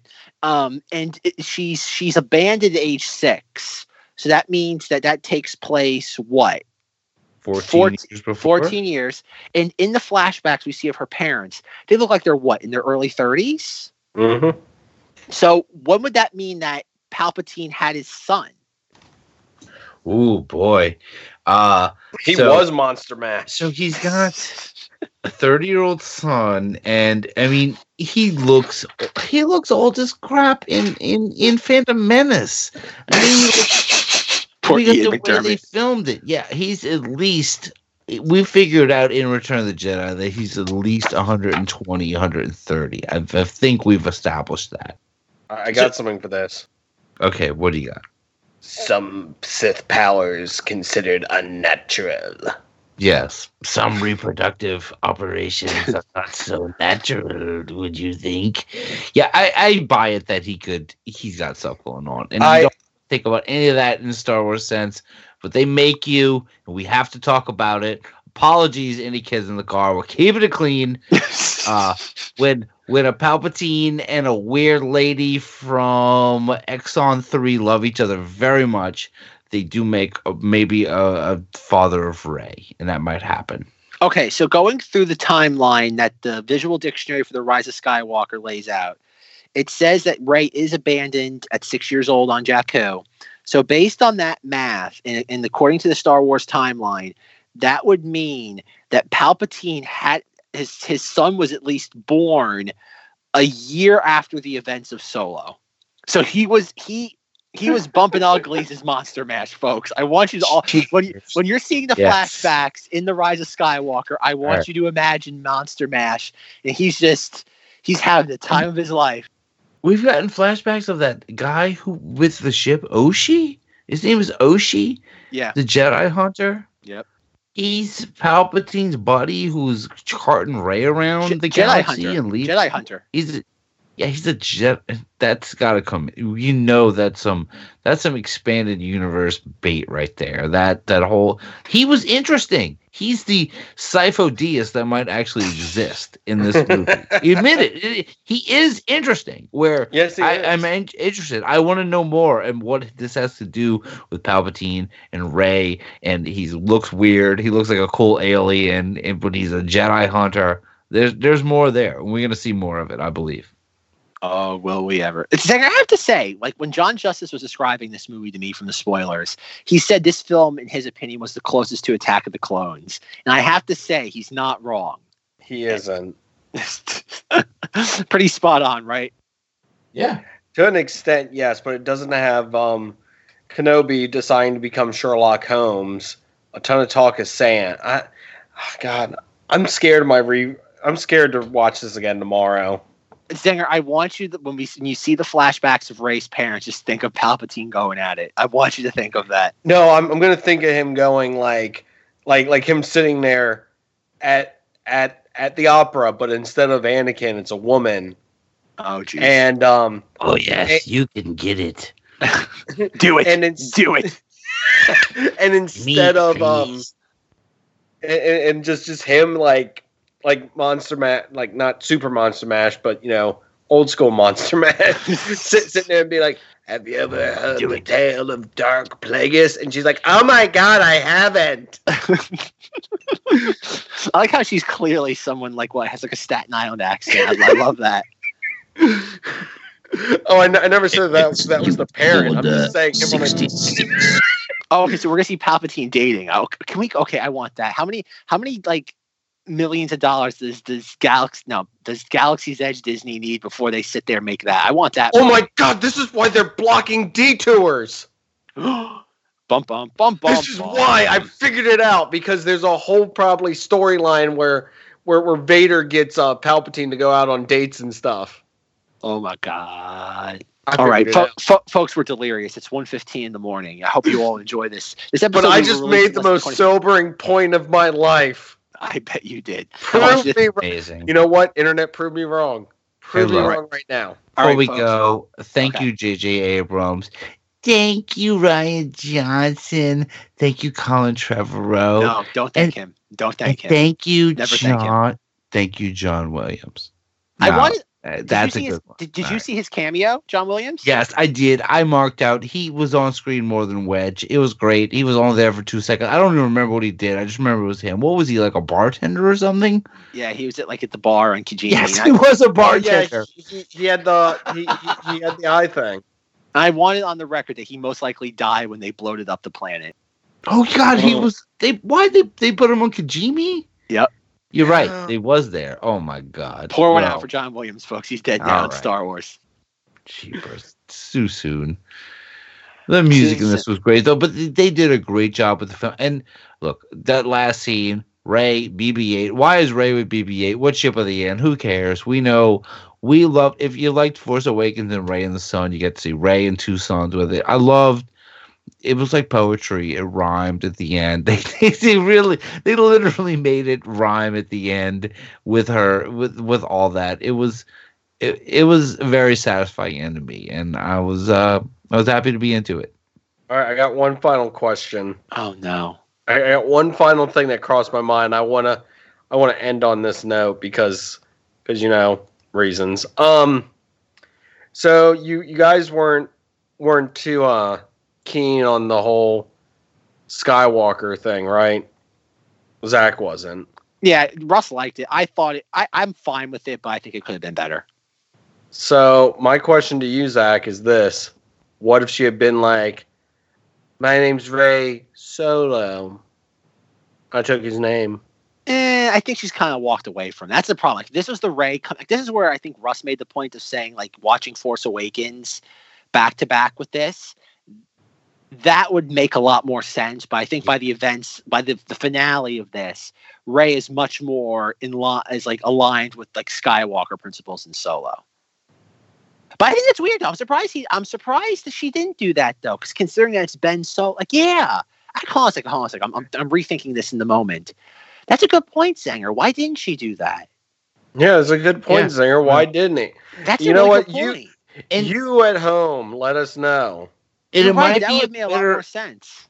It might actually be better than what we thought, though. Remember, we thought that the idea of Jedi would just be like they're not called Jedi; they're called Skywalkers from now on. And I think the I think that was mm. bad, and that they didn't do that, and that it was just Rey saying, "Yeah, I'm I'm Skywalker," and maybe maybe that's what we were talking about as far as the idea of Jedi's being Skywalkers going forward. So who knows? Who knows? Maybe we'll see another Rey movie in 20 years. Maybe there'll be a force sensitive show about Finn. Um, I think these characters will be revisited. Uh, you know they will be. Come on, burying their lightsabers at, at the Lars homestead. Whether we get these same characters, we'll definitely pick up the story at some point in our lifetimes. I believe. No one's ever really gone. All right. On that note, so concludes this episode of the Knights of Vader, a Star Wars podcast, easily our longest episode by far. Check out our Facebook group. It's been absolutely delightful to see people joining the Facebook group left and right. I think we've had more people join in the last few days, and I think the last couple months combined. Type in Knights of Vader in the Facebook group to join your favorite third-rate podcasting host. Discuss the Rise of Skywalker and what it would look like Palpatine doing the nasty dance. Find us on Instagram at KOV Podcast. Shoot us an email, kovpodcast at gmail.com. If you like what you hear, please rate, review, and subscribe to us on iTunes or whatever podcasting platform you're currently listening to us on. Thank you to An Inferiority Complex for providing our theme song. Check out the show notes to hear more from them. Knights of Vader t shirts. The Rise of Skywalker is over, but it's not too late to pick up your favorite Star Wars podcasting t shirt with such fabulous designs as Remember Alderaan, Star Wars Stack, Past Meets Present, Vader and Friends. We've got a shirt for everybody. For questions, comments, concerns, or snide remarks, contact me, Zach, on Twitter. It's late at Cinemati's. And also, you can hear me on the Cinemati's podcast where we'll be discussing The Straight Story, the only David Lynch film released by the Walt Disney Company. But when you're not hearing us ramble on about the rise of Skywalker, where can people find you guys? Uh, you can find me sitting here doing, uh, I guess, impersonations of what it would be like to be on a date with Palpatine. I, I'm sorry, it's just it's gonna consume me now. Like I'm gonna have to write like skits and stuff of just him going back to Vader. Look, this is a game show we have to yet to develop, and Zanger and Zanger, you have to be Palpy, me and Zach, and I don't know Rob or Force Ghost Jim or somebody. You can be the ladies. It'd be amazing. I can't look. I, I look forward to that on Zang this. Zang this is get really weird next year. So, um, what are you like into? Oh, man, I, I can't flip between those two voices. The quick. pathway. To, can't even do it. the pathway to the dark side and ruling the galaxy. It seems to be an awful lot about you. You're not really into other stuff. No, just just that. I can shoot lightning from my fingers. Uh, whatever. All right, Russ. I can people hear don't. I don't get Oh, these no. women. What is So- this? What is this Tinder thing everybody's talking about? Vader, I don't. I don't get this, Vader. Check me out as Bachelorette number two on the uh, uh, Emperor's dating show coming to sing this. I can't wait. I'm going to be a older milfy Twi'lek. Ready for that? It's going to be a lot of fun. But you can also find me on the Unbelievers podcast every week. Uh, coming back next season. Check us out. And yeah, that's me. Vader. Vader, what's this McClunky app? oh my god. Alrighty, folks. Good night, but not goodbye. And as always, Remember Alderaan! Down with the Empire! thank you, Luke.